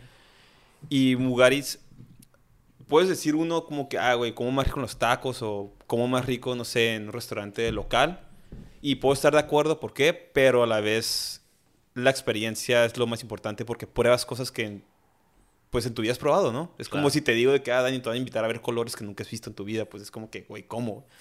Eh, ahí, por ejemplo, probé de que carpacho de corazón de, de jamón ibérico, que te quedas como que, ahora, pues era literalmente un corazón partido y lo probabas y estuvo chistoso porque fui con mi mamá y dos amigas de ellas. Ujú. Súper piqui las amigas y Y tú de que tú y en down para probar lo que para sea. todo. Me acuerdo que el primer platillo era un pepino, güey. Un pepino con, con dos hojitas. güey. Y lo pruebas y pues, eh, y pues te quedas como que, ah, ¿qué onda? Y pues, de repente como que esas hojitas hacen que haga algo con tu paladar. Te quedas como que, ay, güey, ¿esas hojas de dónde son? No, que es una hoja nativa que encontramos no sé dónde chingados. Y te quedas que, wow. Pero ya cuando empiezan con lo exótico, me acuerdo que, que, mi- que las mis mamás están de que, ¡ay, qué asco! Así yo como que, cállense, no hagan esos ruidos. Entonces, ya de que te daban de que el carpacho corazón, este, otra cosa. Está ahí enfermo un restaurante porque cuando llegas, este, te dan este, un sobre.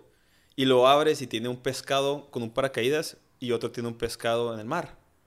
Ok. Entonces, por psicología, de que ellos este, checan. Que, o sea, te dice- le dicen a la mesa más bien, de que hoy escojan este, una, una carta y pónganla en medio. Entonces, agarran, agarras la carta y depende de qué carta escojas, es como que la psicología del servicio que te van a dar. Órale. Eh, entonces, po- pues toda la mesa escogió el pescado volando, entonces hacen el, hacen el menú más como, más dramático. Eh, y había un platillo que le dicen de que, ah, este es el beso terno. Y este que una lengua de hielo con un erizo. Entonces agarras esa lengua y que la besas y te, la- y te comes un erizo. Ese estaba, estaba chingón. Pero el platillo que más me encantó fue una colaboración que hicieron con este, Berkeley, la escuela de música. Eh, donde digamos que no importa si tú estás en el quinto tiempo y la mesa al lado estaba en el octavo tiempo Ujú. este, haz cuenta que lo, este, te, la cada persona le dan su plato y cada plato, cada plato tiene un sonido de música. Ah, Te puede tocar la guitarra o la trompeta o el, o el saxofón, ¿no? O a la mesa al lado, lo que sea. Entonces, como que ese platillo se los dan todos al mismo tiempo. Y al momento de tocar el platillo es un ruido, entonces como que un rompehielo donde todo el mundo está atacando la risa que no manches, estamos haciendo música con el al lado. Y eso es como que, wow, eso rompió de que todos los estándares de la gastronomía. Wow. pues, estás jugando con la música, con el gusto y con Y el te estás ambiente. conectando con todos en, en una comunidad que están viviendo lo mismo. ¿sabes? Ajá, exactamente. Y pues estás en un restaurante sumamente elegante y quieres como que quedar bien y ahí es como que, ah, ya es como, como que el rompe Sí, se sueltan, pues. Bien cañón, sí. Sí, sí, porque dicen al principio, ay, todos tenemos que... Como, como empezaste con tus con las amigas de tu mamá, de que cálmense, de que... Sí. que- No, pero ellas, todo, todo Todos me lo daban a mí. O sea, se quejaban y me lo daban a mí. Ah, pues sí. Y yo como que, pues, oye, el menú no salió nada económico, pero Sí. si quiero comer doble, pues, gracias. sí. No, sí, yo, yo creo que en un futuro les, les debo una comida a ellas porque se acuerdan y les da asco todavía. Es que también, también para, como es en, en la cocina, o sea, pues creativamente tienes que, para hacer algo creativo, Ajá. para hacer algo con tu, con tu, pues, tu firma o lo que sea, o sea, también tienes que tener la mente abierta, o sea, porque si tú tienes la mente cerrada, pues no, te, te va a limitar todo, o Bien sea, básicamente sí. cuando cocinas, o sea, si tú nomás, ay, me gusta nomás esto y nomás esto, y si te, eres un cuadrado así, pues la neta, va a haber poca gente que da así, ah, pues está chingón lo que haces, pero si tú te abres para diferentes experiencias, diferentes países que viajas y pruebas diferentes cosas, pues ahí es, es, es la parte de donde pasa la magia, ¿no? Sí, bien cañón. No, sí, sí. De hecho, a mí sí me choca cuando la gente no quiere probar cosas porque no les gusta cómo se ve. Es como, güey, o sea, te puedes perder muchas cosas por no probarlo. Ajá. Y este, a mí a veces me gusta retarme cuando alguien me dice que no le gusta algo. de cierta forma. O sea, de que ah, no me gustan las alcaparras. Ah, pues voy a hacer algo que pruebes, que tenga alcaparra y te va a gustar. Exactamente. Eh, por ejemplo, de que un compañero del trabajo, David, saludos, este, me dice, me cagan las alcaparras, es que por nada quiero las pinches alcaparras. Y, y hoy le, que le di una vinagreta y me dice, güey, está bien bueno esta vinagreta, ¿qué le pusiste? Y yo de que, ah, le puse este, pasas con alcaparras. No mames, güey, tiene sabor bien perro, pues. Sí, lo estás perdiendo. Pues para facilitar y también eh, entrar a esas personas que a lo mejor están de alguna manera negándose de una manera como llega la comida. Claro. Como también la gente que, no sé, ay, me caga el huevo por la textura o como sabe. O, Y luego, ah, pero bien que le metes lentas al pastel bien cabrón, ¿no? Y es como Ajá. que "Oye, el pastel tiene huevo. Pues, ay, pero pues no sabe a huevo. Sí, claro. Pues obviamente, porque pues viene con azúcar y viene con betún y viene con otras cosas Sí. que, que ya no te sabe nada. No, pero el huevo influye un chingo en todo. Esa madre es mágico en la cocina. Es los como un staple, pues, básicamente. Simón, Simón. Pero qué increíble cómo nosotros como que nos autoengañamos también hasta en eso, ¿no? De que, o sea, sabes que viene huevo, pero no te sabe a huevo. Porque, pues, Sí, sí. porque mezclas otras cosas. O sea, suena medio fumado, pero es la neta, o sea. Claro. O también, no sé, gente que le cae el brócoli y luego te das una crema de brócoli. Ay, A lo qué rico. Y luego dicen de que, güey, está, está delicioso. Ahí tenía brócoli. Claro, que- claro. No, es que también es, es, es saber cómo usar los ingredientes. Porque Sí. a, a veces uno puede tener una mala experiencia porque no lo cocinaron bien. Y se puede entender, pues. Este, Exacto. Pero la cosa es no quedarte ahí, sino seguir buscándole por dónde. Sí. Como hay gente que no, o sea, gente que a lo mejor no puede entender eso, que gente que le no le gusta el reggaetón y luego, pero le gusta el tecno y escuchan una rola con tecno y le meten reggaetón y, y terminan bailando y de que, ay, güey, de Ah. alguna manera como que sí me gustó esto, pero me, que no me gusta, re- ah, pero, pero escuchaste Sí. el reggaetón como cinco segundos y estabas bailando. No, yo estoy bien claro con la música y, y también, este, como que muchos músicos no quieren aceptar el, el reggaetón. Sí. Pero lo mismo, digo, como que, güey, la neta, Bad Bunny, su último álbum está chingón, güey, está divertido, güey. Sí. Te va a mover, te va a hacer bailar y no puedes negarlo. O sea, sería muy hipócrita de tu parte decir que no te gusta Bad Bunny cuando lo disfrutas, ¿no? Exacto. Sí. No, no, no, es, ah, es, es que también yo digo, y la neta eres, eres el primer invitado en, en, en que seas obviamente cocinero y hablar de restaurantes y, Sí. y hablar de comida en sí. O sea, han han venido de repostería y, Sí. y nomás de, de postres y pasteles, pero Wow. alguien de comida eres el primero. Ey, gracias. Oye, pausa, ¿podemos, este, cortarnos el cabello ya? ya hace ¿Cortaste el calor. ¿Te lo quieres quitar? Ya hace calor, ¿no? ¿Te lo quieres quitar? ¿Simón? Sí. Te creo. Una, dos. Ah. Ah. Wow, qué feo cabello se me ve. ¿Estás sudando machino o qué? Wow, está bien difícil. Me respeto a los que tienen cabello largo, la neta.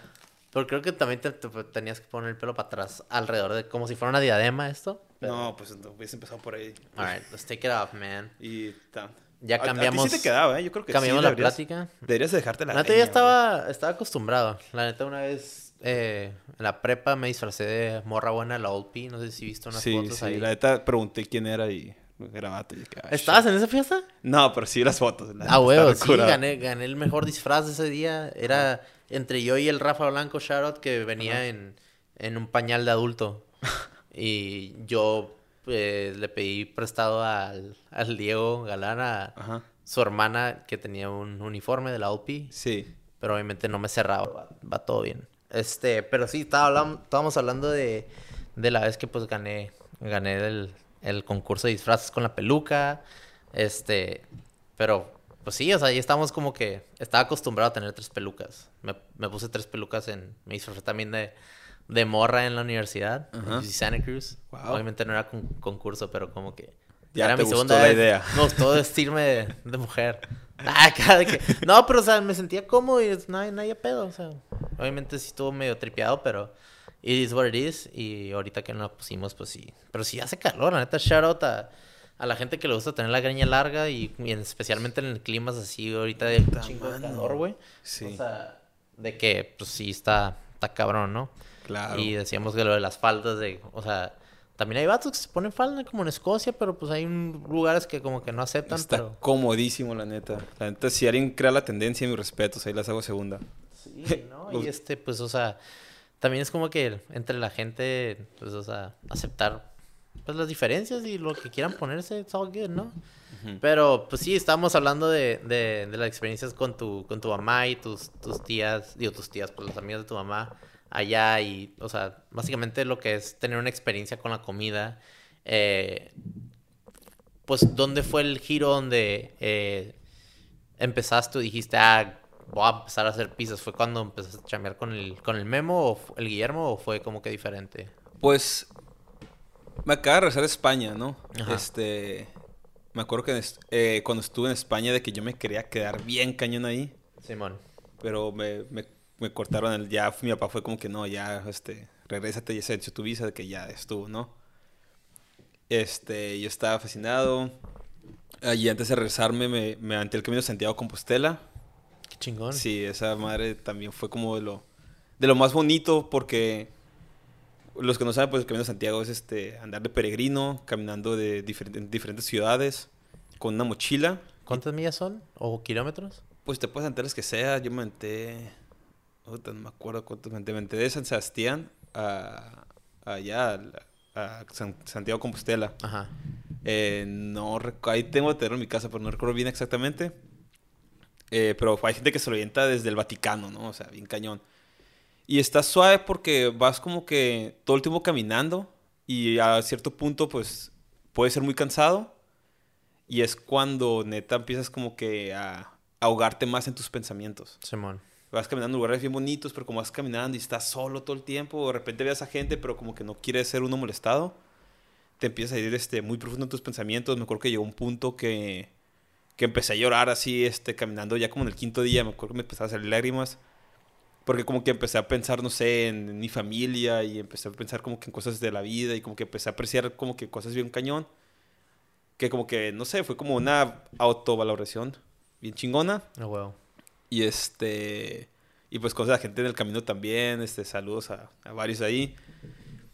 Y el que me, me- me enseñó todo ese rollo fue mi papá. Me acuerdo que mi papá lo hizo y regresó súper cambiado. Dijo de que no, tienes que hacerlo, que la verdad es de lo mejor que he hecho en mi vida. Entonces había regresado como que con una paz sin cañona porque fue la, la forma de terminar este, mis, mis prácticas. Ujú. Y en cuanto llegué este a, a Tijuana, veo al, al loco, mi primo Luis, que lo adoro, mi, mi hermano Luis Robles. Saludos. Este, y me dice que primo, va a ser mi cumpleaños, vamos a Vietnam. Y yo, ¿cómo? Y el de que acabo de conocer a Fernando Victoria, este, creo que aquí que acaba de venir Fernando, saludos. Ah. De que acabo de conocer un compa, Fernando Victoria, este, vámonos de que a Vietnam, eh, está súper barato. Y yo que, güey, no creo, ando bien gastado.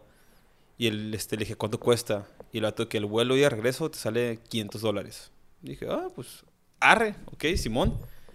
Este, lo compré. Eh, me acuerdo que ese día, el día que salía nuestro vuelo fue cuando pasó todo el tema de la frontera, güey, que llegaron los de Los. Honduras, güey. Puta madre. El- no voy a decir nombres, pero pues yo sé que sabes de quién hablo. Eh, un compa quedó en darnos right ese día, güey. ¿Quedó qué? quedó en darnos raite porque él vivía en Irvine, está Ok. estudiando en Irvine. Y quedó en, en darnos raite Al aeropuerto. al aeropuerto, a Los Ángeles, para irnos al aeropuerto. Sí, sí, al IDEX. Y el vato, pon tú que dijo de que, ah, en una hora. Y este, y pasa una hora, ¿no? Y ey, eh, le mando un mensaje y, ¿qué onda? ¿Cómo vas? No, que ahorita llego, ahorita llego. Pasa otra hora. Y estábamos en mi casa, literalmente tirados. Y yo como que, güey, ¿qué onda? No he llegado. Ey, ¿qué onda? Ya, ya, ya voy, ya voy en camino. Otra vez, este, pasa otra hora. ¿Qué onda? ¿Qué onda? No contesta, güey. Y yo, primo, creo que no va a llegar y vamos bien tarde, güey. Llegamos a la frontera, de agarramos un Uber, llegamos a la frontera con una mochilota. Teníamos esas, las Ospreys gigantes Sí, sí. de mochilero. Llegamos y donde cruzas, pues regularmente San Isidro, cerrado, güey. Y había gente, literalmente vimos a gente corriendo hacia la frontera y cómo los taclean policías y todo, porque estaban como decididos a brincarse. Sí. Y este, voy corriendo con mi primo al- a la otra entrada de San Isidro, al Petwest le llaman. Ujú.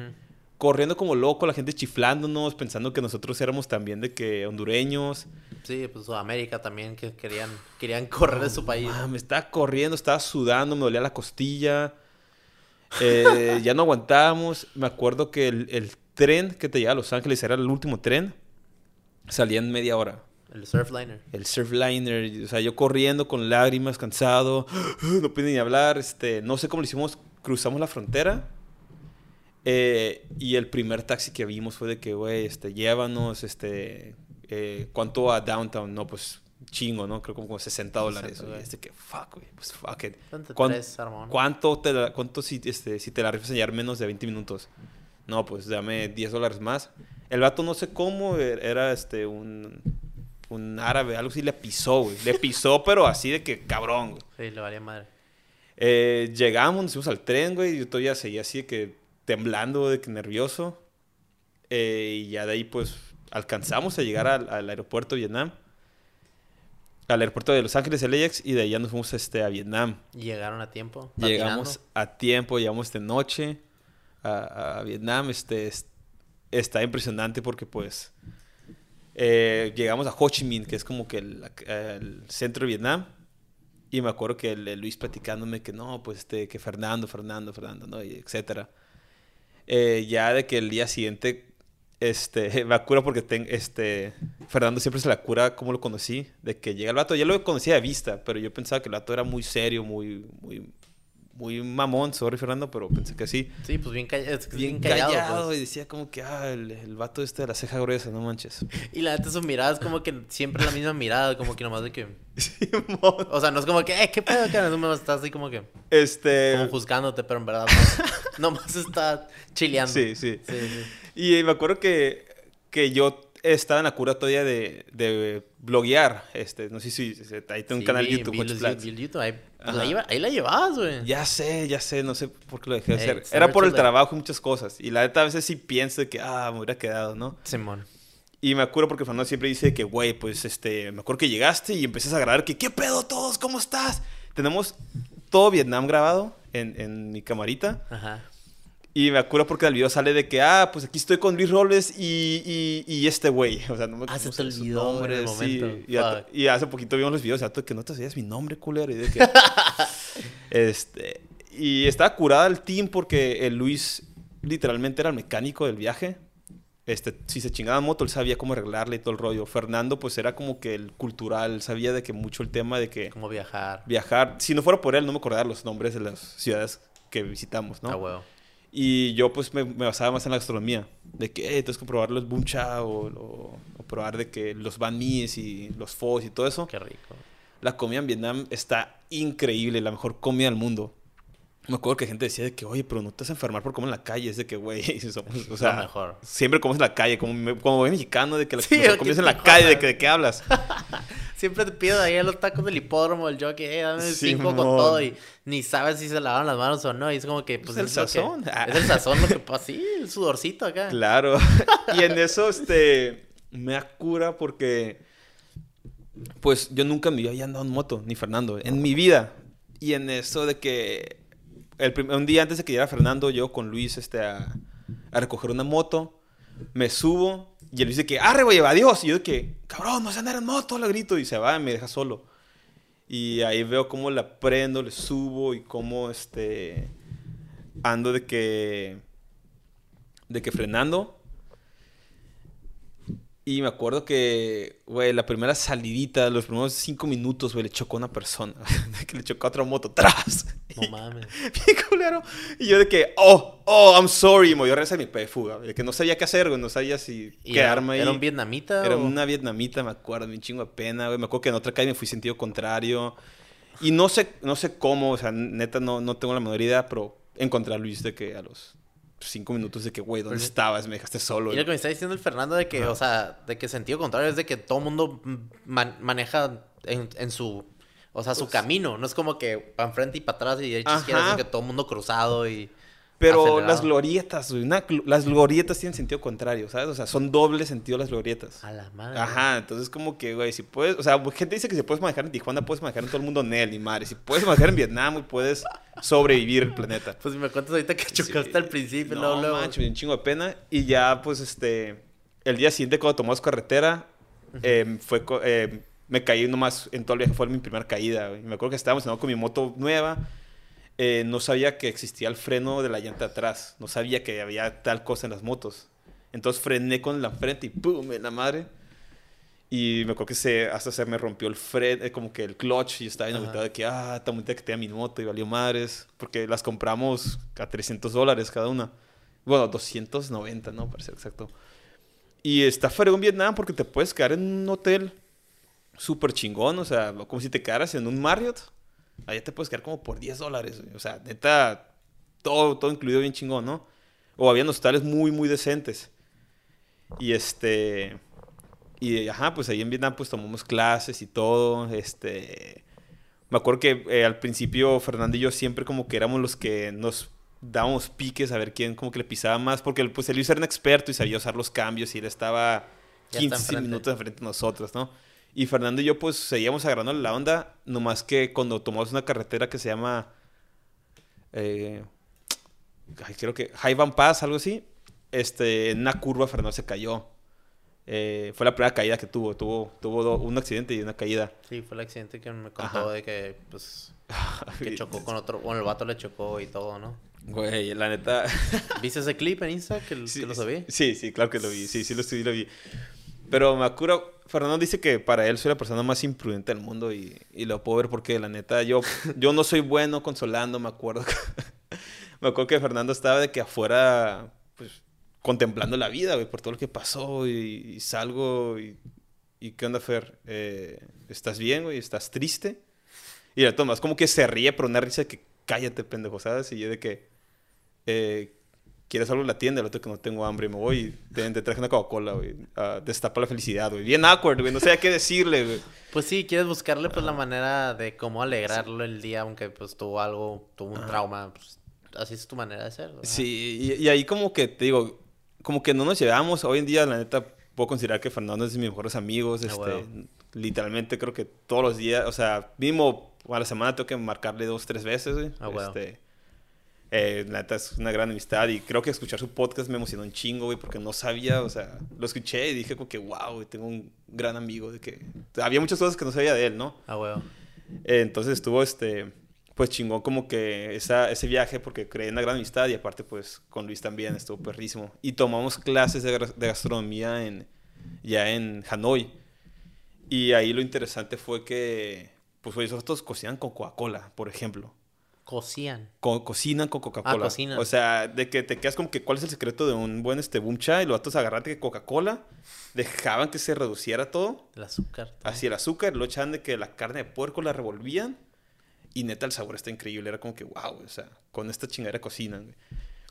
Pues es que es literal azúcar refinada en líquido, pues si pudiera decir otra manera, ¿no? Sí, pues aquí lo hacemos con las carnitas, entonces en sí no estábamos tan lejos. Eh, también se usa mucho, ¿no? Dice que las tortas del guacho usan Coca-Cola y jugo de naranja. Y, como dices tú hace rato, o sea, trabajas con lo que tienes y eso, que pues tenemos coca y tenemos pues esta carne que nos obviamente prime steak o lo que sea o... Ajá. El, pues vamos El ceviche estilo Acapulco lo hacen con clamato y, y Fanta naranja. Eso me lo, me lo, enseñó un chef también. Entonces te digo que como que hay muchas cosas que, que se usan hoy en día. Sí. Este, pero sí, estuvo, la neta, estuvo porrísimo. Sí, me gustó que dijiste que, deberían, que debemos venir los tres, porque la neta hay mucho que platicar de ese viaje. Claro, claro sí, sí, machín. Y de hecho también tengo, tengo pensado, porque también veo bien cabrón el, el, el Instagram del, de Luis. Sí y todas las travesías que se ha armado y también los hikes y los lugares que ha explorado y la neta está bien chingón. Y este, entonces estabas en Vietnam y ahí fue cuando se te prendió el foco de, de lo de las, las pizzas. Ah, perdón, sí es cierto. ¿O cuál era el...? es que digo, fue, incluyo Vietnam porque ya entre España fue Vietnam y de ahí ya fue cuando empecé este en Telefónica. Se catapultó. Em, ah, empecé en Telefónica. Eh, con un puesto de ensaladas del Caesars, literalmente. Vendía pura ensalada César. Pero ¿cómo, ¿cómo fue el, perdón, el, como que la experiencia de viajar a Vietnam que te, a lo mejor te inculcó a, a encontrar un caminito de... Pues Vietnam me abrió mucho las puertas también en, el, en la cuestión de gastronomía. Me acuerdo que lo primero que hice regresando a Vietnam fue hacer una comida en el Saberios, eh, como con varios amigos y familiares y este como que ahí empecé como que a ser más creativo en la gastronomía. Fue cuando ya me empecé a soltar de que hacer comidas y eventitos y toda la onda. Entonces ya como que ahí fue cuando más me quitó el miedo de que emprender algo y eh, te digo, este Antonio Gamboa fue el que le comentó a mi papá de que hoy se está abriendo un espacio aquí en Telefónica. Este, de la ensalada Caesar, me encantaría que formaran parte de, porque pues es un un icono de Tijuana. Entonces, abrí mi stand y más vendía de que pura ensalada César, güey. Solamente era eso. Entonces, este. Ya de ahí con el tiempo, pues quería hacer pizzas. Eh, me acuerdo que se me se dio la oportunidad de comprar un horno. Un horno bien feo, güey. Parecía tren así, gigante ahí. Creo que ese lo acabo de, de lo acabo de regalar, de que ahí lo tenía, de que un chingo de tiempo. Fue el primerito. Fue el primer horno que tenía. Y esa madre sacaba de que fuego como si fuera un pinche dragón de que bien cañón. Y pues te hacía su jale, ¿no? El, el pinche hornito ese. Y digamos que, que empecé a hacer pizzas primero como que usando la receta Giuseppe's. Este, y me acuerdo que mi, mi abuelo se va enterando como a la, semana que, que yo iba al, al Giuseppe's a hacer masa pizza y, y el vato como que no, ni madres, güey, de que no vas a estar usando esto, de que, ¿sabes cómo? O sea, qué chingados, ¿no? Me dijo, un día me lo vas a agradecer. Y pues yo estaba empezando apenas y la neta no tenía tanto, o sea, sabía hacer pizzas, pero pues las pizzas que hacía en San Diego eran como que estilo napolitano y luego también él hacía en el fornillo estilo este pan pizza se llama, como las que probamos en Mamma Mía y ese rollo. Entonces como que fue algo que como que mi abuelo dijo como que, güey, pues, aplícate de que saca tu receta, de que yo sí le hice, también tú, güey. No tiene nada de chiste que, que saques lo que ya tienes, ¿sabes? Y la neta sí, o sea, eso fue como que lo que me, me empujó más a hacer las cosas. Y empecé como que a, a checar, a buscar fotos y todo, recetas y sacar ideas. Y en eso fui a un este evento, se llama Pizza Expo, en Vegas. Este Pizza Expo está perrísimo, es una exposición de puras pizzas, güey. Y te toca ver de que... Este, te toca ver como más de 200 puestos de pizzas. güey. ¿Esa fue cuando fuiste con, con Dari o esa fue con...? No, ya con Dari vamos Esa fue año. después, Eh, otro año. Ajá, otro año. Ok, ya. entonces tú fuiste la primera vez, fuiste La tú solo. vez. Simón. Este. Y está bien perro porque, güey, o sea, cuando que así es como en, como en el fútbol, que tienes de que a los, a los deportistas chingones o en, los- en la música, en el mundo de los pizzeros, los pizzeyolos se le dice, pues hay de que estrellas pizzeros, ¿no? Y había uno que se llama Tony Geminani, que es como 11-time World Champion, Pizza Champion, ¿no? O de repente a Pizza Bianco, ¿no? Y este es un vato que tiene su, como en el Valle de Guadalupe, de que su gran, su local, Ajá. pero así de que súper campestre el rollo y ahí crece sus tomates y crece su harina y está bien cañón, pues entonces conoces a, a gente bien pesada en el, en el ámbito de pizzas y ahí fue cuando empecé como que a tomar cursos y platicar y sacar ideas y el tomate y el pepperoni, o sea, aprendí literalmente todo porque también puedes pagar para tomar cursos ahí y después me fui a Nueva York, este, también como que a estudiar más el tema de las pizzas porque a mí siempre me encantó como que la, las pizzas neoyorquinas, delgadita y crujiente.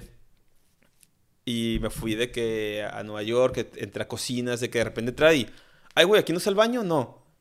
Y de que, ah, mexicano el chef, ¿no? Porque casi todos los cocineros siempre va a haber de que dos mexicanos en la cocina, Ah, ¿no? huevo. Uno, o sea, siempre va a haber un mexicano en todas las cocinas. Panda Express, sushi, En pizza, en steakhouses, todo, ajá. Ajá, entonces me acuerdo que el vato bien mexicano, de que no, yo como que, ah, ¿te gusta la América? ¿Sabes cómo? Pues tú era chilango y, ah, paisano, no mames, Simón, güey, no sé qué. Entonces era como que, ah, pues como Luego- que luego conectabas con el fútbol, ¿no? O sea, Sí, buscaba sí. la manera de conectar. Y este, y te compartían ideas también. Lo, lo interesante de Nueva York es que los hornos ahí los hacen con carbón. O sea, las pizzas están hechas, hechas al carbón. Ok. Eso en Tijuana creo que en ningún lado lo he visto. Me encantaría que lo que se hiciera. Pero ahí pues aprendí un chorro de detalles también. Entonces, como que un poco de todo fui aprendiendo. Fui con otro pizzero en, en Point Loma. Este. Se, se llama. Creo que Poma. No. No me acuerdo, pero es una pizzería en Point Loma. Y ese vato también me, me dejó ir un día a cocinar con él. Pero ese vato, neta, mi respeto. Ese güey para el pizza hace todo un ritual, güey. De que hace. La masa para que quede como él la quiere dura de que cuatro días. Algo que pues aquí no se aprecia tanto.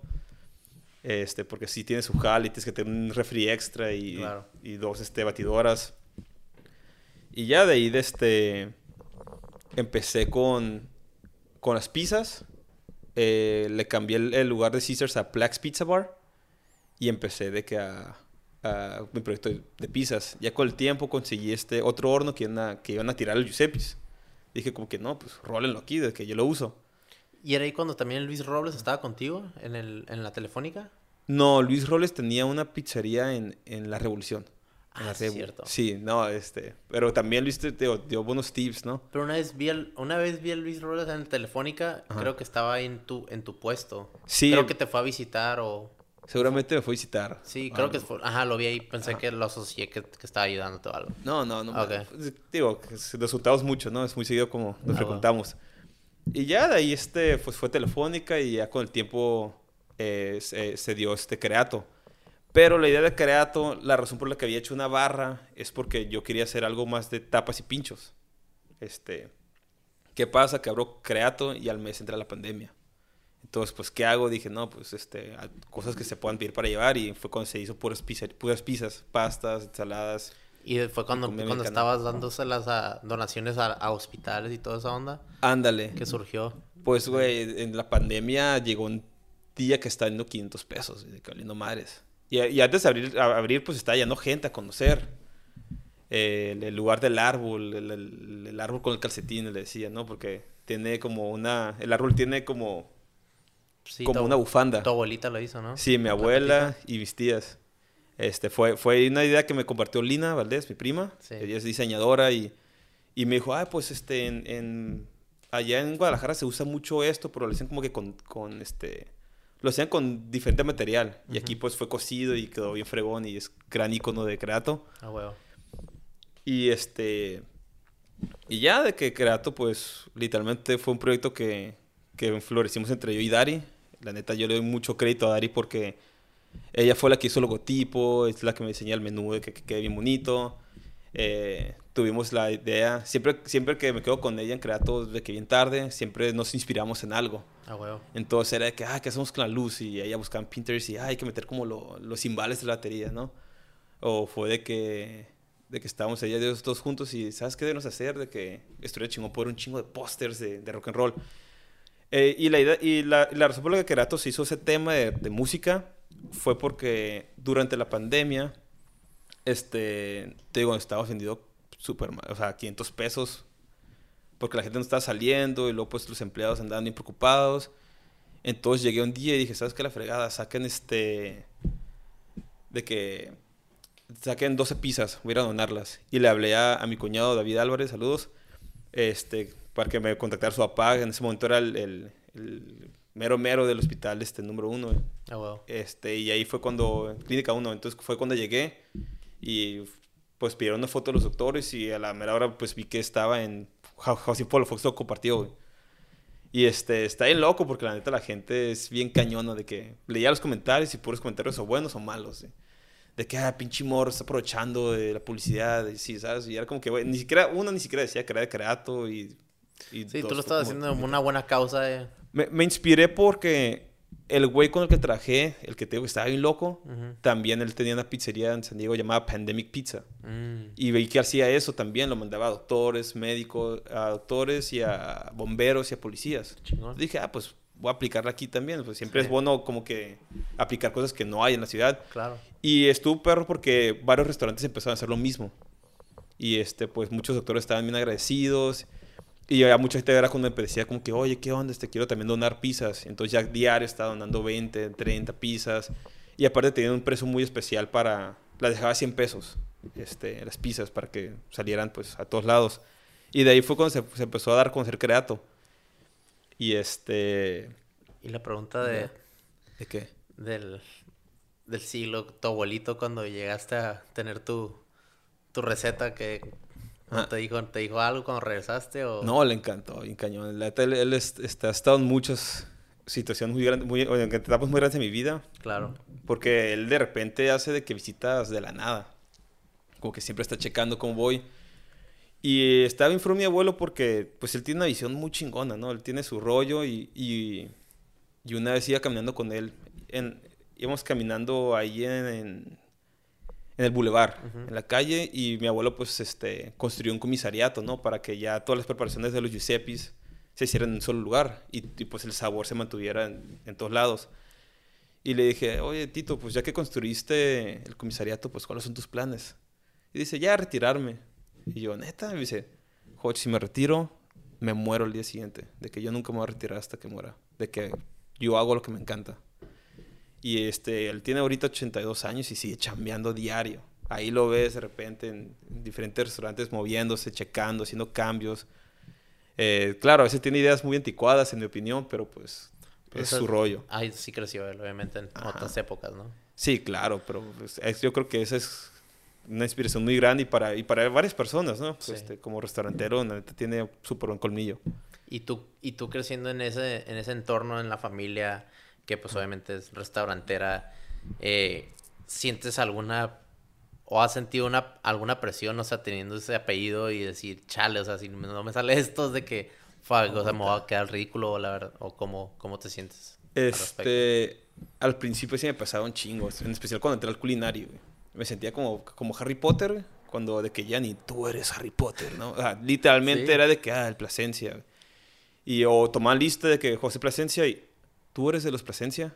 Entonces, en sí, sí llega a tener esa presión porque, no sé, había un concurso en culinaria y me inscribía, cocinaba y estaban los maestros encima de mí, güey. O, o sacar el platillo en chinga, lo, lo agarraban como si... El primero. a probarlo, güey. Al. Entonces, la neta, me costaba trabajo porque, pues, al chile yo no sabía ni madres. O sea, este, era un estudiante nuevo, estaba aprendiendo, sabía poquitas cosas, pero nada wow, pues. Sí. Este, te digo, yo creo que mi, mi desempeño empezó cuando empecé a andar con Dari. De que Ok. fue cuando empecé como que neta a soltarme más. A sentirte más libre y poder hacer, crear tú sin Sí. una presión. Aparte tengo a la mejor crítica del mundo y la más honesta, ¿no? Ah, huevo. Este, entonces, en culinaria tenía esa presión y se me hacía medio incómodo a cierto punto porque, no sé, pon tu ejemplo, eh, cuando, cuando estás en la clase, terminas la clase, hacen una comida, la ponen en la mesa enfrente, la gente va y lo prueba. Entonces me acuerdo que es- este, en un salón habían hecho, no sé, costillitas. Y veo a un amigo y lo saludo, hey, ¿qué onda? Este, ¿Puedo probarla, Simón? Pásale. Entonces por ahí entro al salón, agarro una costillita y el chef, ¿y qué? ¿Te crees mucho por ser Plasencia? Y yo, que a la bestia, ¿qué, güey? O sea, que, ese comentario chueco, qué chingados, ¿sabes? O sea, eran como que detalles que a mí como que medio me incomodaban. Al punto que por eso Creato nunca lo hice ver de que Grupo Plasencia, Creato. O sea, no, no quise ponerle eso Claro. Porque pues en realidad quería que fuera pues mi esencia 100%. Y este, y claro, me han llegado rumores de que, ay, güey, es que tu familia te lo puso, tu familia te hizo el menú, que no sé qué. Y la neta, no, güey. O sea, yo creo que si, si ellos metieran manos, yo creo que sí sería muy chingón, la neta. Sí. Pero pues no era el caso, pues este, yo quería como que la libertad de, de, de poner mi ciencia y la gente que me conoce bien y entra a Kratos de que, güey, esto es 100% Hodge. Claro, ¿no? Y lo, lo, lo que escucho es que, o sea, sin querer queriendo, vamos a sonar súper filosófico, pero la verdad, o sea, tú no escoges dónde naces, tú no escoges en qué familia vas a crecer, tú no escoges en qué país vas a crecer. ¿Has visto ese meme de que, de que ah, o- ojalá voy a, voy a nacer en Europa y sales en Tijuana y un ¿Dónde bebé llorando Soy mexicano. Nací en Mexicali No. de que, ah, llorando, ¿no? Pero es como que, o sea, tú no escogiste pues, esta No. familia, o sea, pero creciste en ella y, o sea, humildemente lo que, es, lo que estás diciendo, Sí. mucha gente va a hablar, mucha gente va a hablar negativamente, va- mucha gente va a hablar positivamente, como los Claro. comments, obviamente, los Sí. posts cuando quis- quisiste donar a los hospitales Sí, y luego, pues, luego no gente hater, ah, de pinche vato de que no vas por su apellido, está donando y lo está Claro. haciendo con, ma- con maña o algo, y es como que, o sea, sí, tarde o temprano va, va a haber esa gente, ¿no? Pero, pero el, el decir tú que te sentías incómodo en, en, en, el, en el Culinary Arts, o sea, porque en verdad no sabía las cosas, así las veías, entrabas al restaurante con tu papá y tu tío y tu abuelito, pero... Claro. O sea, no es como que te toca, te dieron el don como Messi o como Harry Potter desde el Sí. principio, así sin querer queriendo. Ay, como Harry Potter. entonces, es que es una Sí. gran referencia porque también me puse a tripear eso y desde antes de invitarte al podcast dije, a la madre, ¿cómo, cómo sentí esa presión dentro de la escuela, dentro de una cocina? Sí. No, en todo. Y, y deja tú también, o sea, por el apellido. Yo creo que a cada chef le pasa. Ujú. Güey, Está bien castrante, ¿no? De que, bueno, cuando eras nuevo, porque yo, na- la neta, sí me acuerdo que al principio, pues sentía que no sabía qué chingados estaba haciendo, ¿sabes? Estaba en la cocina y estaba todo de que, todo menso así viendo de que, pues, estoy haciendo las cosas bien. El primer platillo que saqué, así de que bien, bien, porque cuando empecé era pura preparación, Ujú. fue en el Villa Saverios. Y saqué una pena rabiata, güey. Me acuerdo. Pena No. Ah, pena rabiata a la dia- o algo a la diabla. diabla. Creo que era pican- picante, güey. Me acuerdo que le llegó el platillo un pelón, güey. El pobre pelón estaba sudando, güey, tocándose la boca cada rato. Y dije, ah, puta, qué pendejo, lo enchilé, güey. Pero, pues, o sea, son cosas que vas aprendiendo. Ahorita ya, pues, ya lo, lo hago como hábito. Pero me acuerdo que siempre tenía ese sentimiento de inseguridad, güey. Claro. Al principio, ¿no? Y Y te digo, pues gracias a Dari lo fui perdiendo en cañón, güey. Pues es que es- es- son lecciones de aprendizaje que te da la vida y, o sea, obviamente al principio no vas a saber todo 100%, vas a, vas a cagarlo un chingo de veces y así vas consistencia y practicando y teniendo perseverancia, pero siempre con el simple hecho de estar trabajando y obviamente esa virtud la ves mucho en tu abuelito que te dice, yo no me voy a, o sea, me voy a retirar jugando, pero la neta, la- si me retiro me voy a morir. Sí, claro. Y es como que seguir chambeando hasta los 84 años, perdón. 83 años. nos 83 acaba de años cumplir. tiene. Y también he escuchado pues podcast con, con tu con tu tío, este el, el Javier, Ajá. que él está de, de restaurante a restaurante moviéndose siempre y veo Claro. sus stories también que siempre anda en todos los restaurantes metiendo pues o sea nuevas ideas o ayudando al- a, los a las próximas generaciones que eso es, eso es sumamente importante porque el momento que ellos fallecen o sea quién quién va a tomar mando o quién va va a surgir con más Claro. ideas no Sí, sí, claro, definitivamente. Y este, y hablando de ese tema muy importante de que cuando uno muere, este, hay, hay algo que, que aprendí del culinario porque empecé a tomar la maestría de cocina mexicana, la dejé por la pandemia y porque acaba de abrir Creato, entonces era como o una o la otra, ¿no?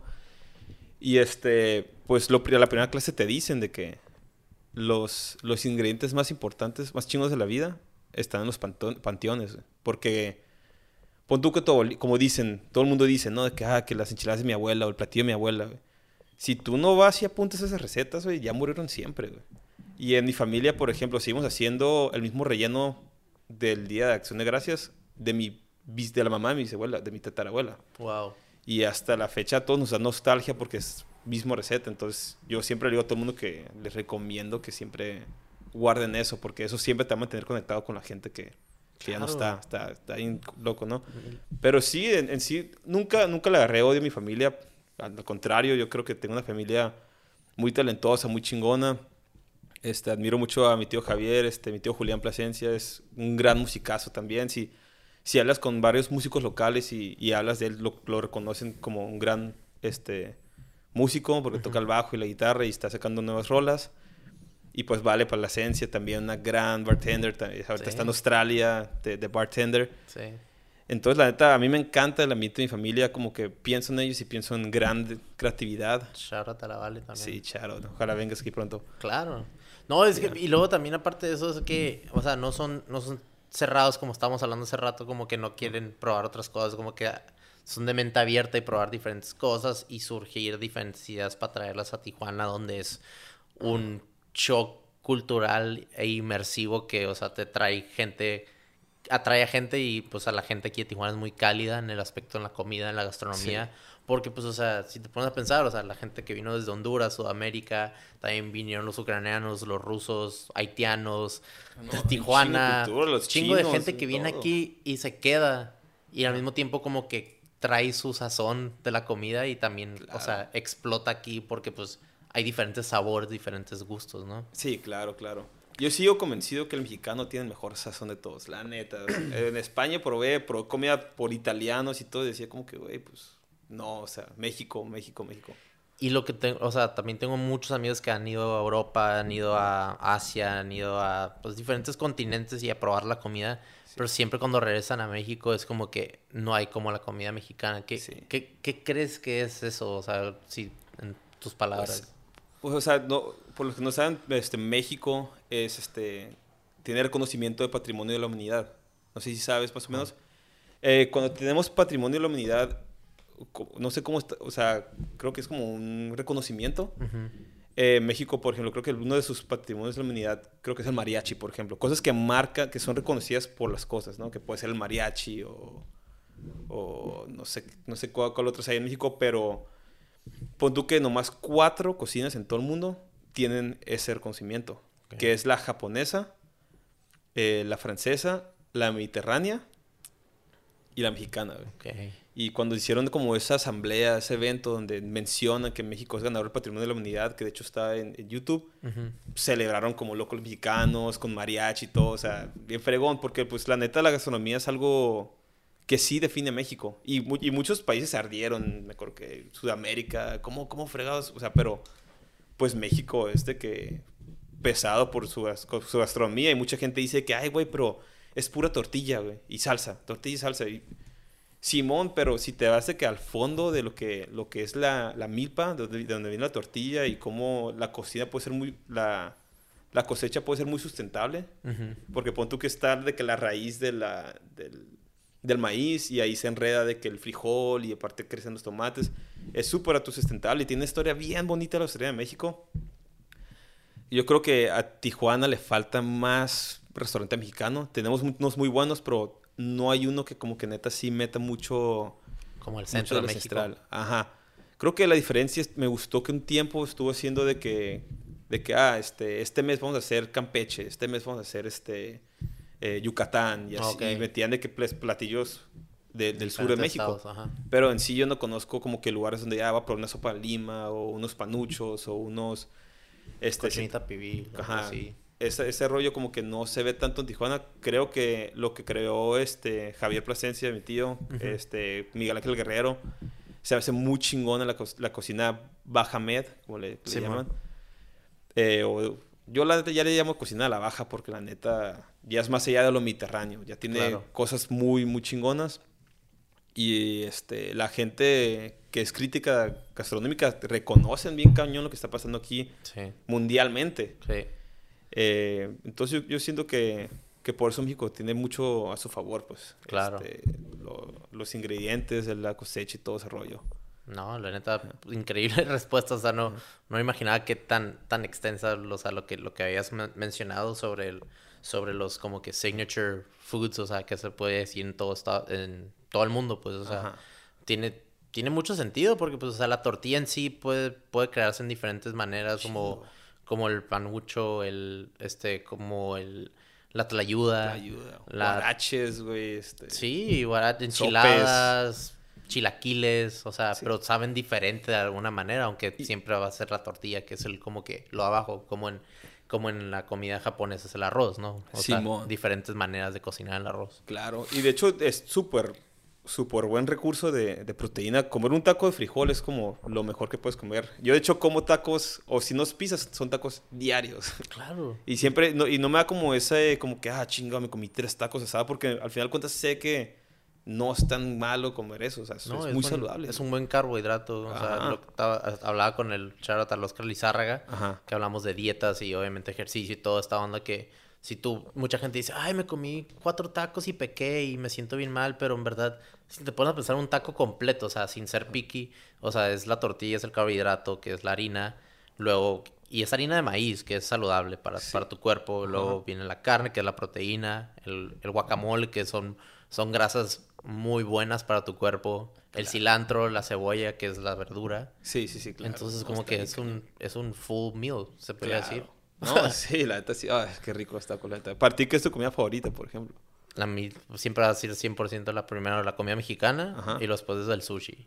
Puta, O sea, rico. sushi a, de- obviamente de rollos a nigiris, a sashimis, a, o sea, todo, la neta le entra todo. Pero, Nice. pero siempre va a ser la comida mexicana, o sea, el mole, el, el mole poblano, Sí. No, creo que mi go-to siempre. Hay más como, creo que hay más de 300 moles y es que no estoy quedando en corto, pero hay un chingo de moles. Sí, y como dices tú, lo de la receta de tu abuelita, la receta de tu tatarabuela o tatarabuelo, o sea, ese tipo de cosas es sumamente importante recordarlos. Sí. No vamos a ir bien a, a hablar de otra película como Coco, o sea, el, Ah, el recordar a las personas basado a las, a las memorias de uno. Sí. O sea, el recuerdo de la receta de tu abuelita, o sea, va a ser muy importante. Pues Ratatouille, cuando lo por ahí, a la madre, o sea. va la- a trascender, pues, por Sí. generaciones. Algo muy chistoso que, que me pasó y lo subí en story, pero en mi, en mi cuenta privada, es de que una vez a mi mamá, con, pues, me, me salí de la casa ya después de estar viviendo con ellos como dos, tres años después de la universidad. Ajá. Encontré un depa ahí con, con unos amigos y se me antojó bien cabrón las lentejas que hace mi mamá. Ajá. Y neta yo no sé hacer lentejas, entonces me dije, "Güey, estaba aburrido un fin de semana, le dije, ma, de que, párate tu receta cómo hacer las lentejas. Sí. ¿Qué crees que me, que me dijo, güey? ¿Qué? ¿No Suiza? Ah. Me mandó un video de YouTube, güey, de una Ah. señora que hace lentejas. Ah, güey. y yo, ma, no, o sea, yo quiero tu receta. Dime, ¿qué le pones? ¿Qué le echas? ¿Cuál es la cantidad? ¿Qué, qué, o sea, qué diferentes cosas? Y me dice de que, no, este, pues sigue esa receta. Es la que yo sigo. y lo subí, a, lo subí a Instagram y les dije, cuando le pides a tu mamá su receta secreta de lentejas y te manda un video de YouTube de Ah, otra señora. Y es como que. Güey, pero en YouTube ya encuentras cosas bien chingonas. O sea, yo cuando, cuando por ejemplo, voy a crear un platillo que nunca he hecho en mi vida, Sí. siempre busco tres, ¿no? Que neta me, me llaman la atención y esos tres siempre intento sacar lo mejor de cada uno. Y a lo mejor si yo con una tendencia que se les pasó, pues la, la incorporo, ¿no? Pero, güey, por ejemplo, vi una de, de un, este... Ay, cañón, de, de un marlin. Ujú. Y al final el video el vato dice que, ah, y esto se lo recomiendo, le echan tajín, güey. Lo apliqué y está bien bueno, es como que, wow, o sea, como un... un Cosas tan ingrediente es una- simples que, en- o sea, las, las, las asocias con otra cosa que a lo mejor es una sandía, una jícama, pues de echarle el marlin. Es como que. Sí, oh, pero eso, eso como que hace toda la jugada diferente. Entonces estaba marlin con tajín, pruébanlo, lo recomiendo. sí, sí, sí. Fregón. Algo súper monchero y, pues, o sea, como de.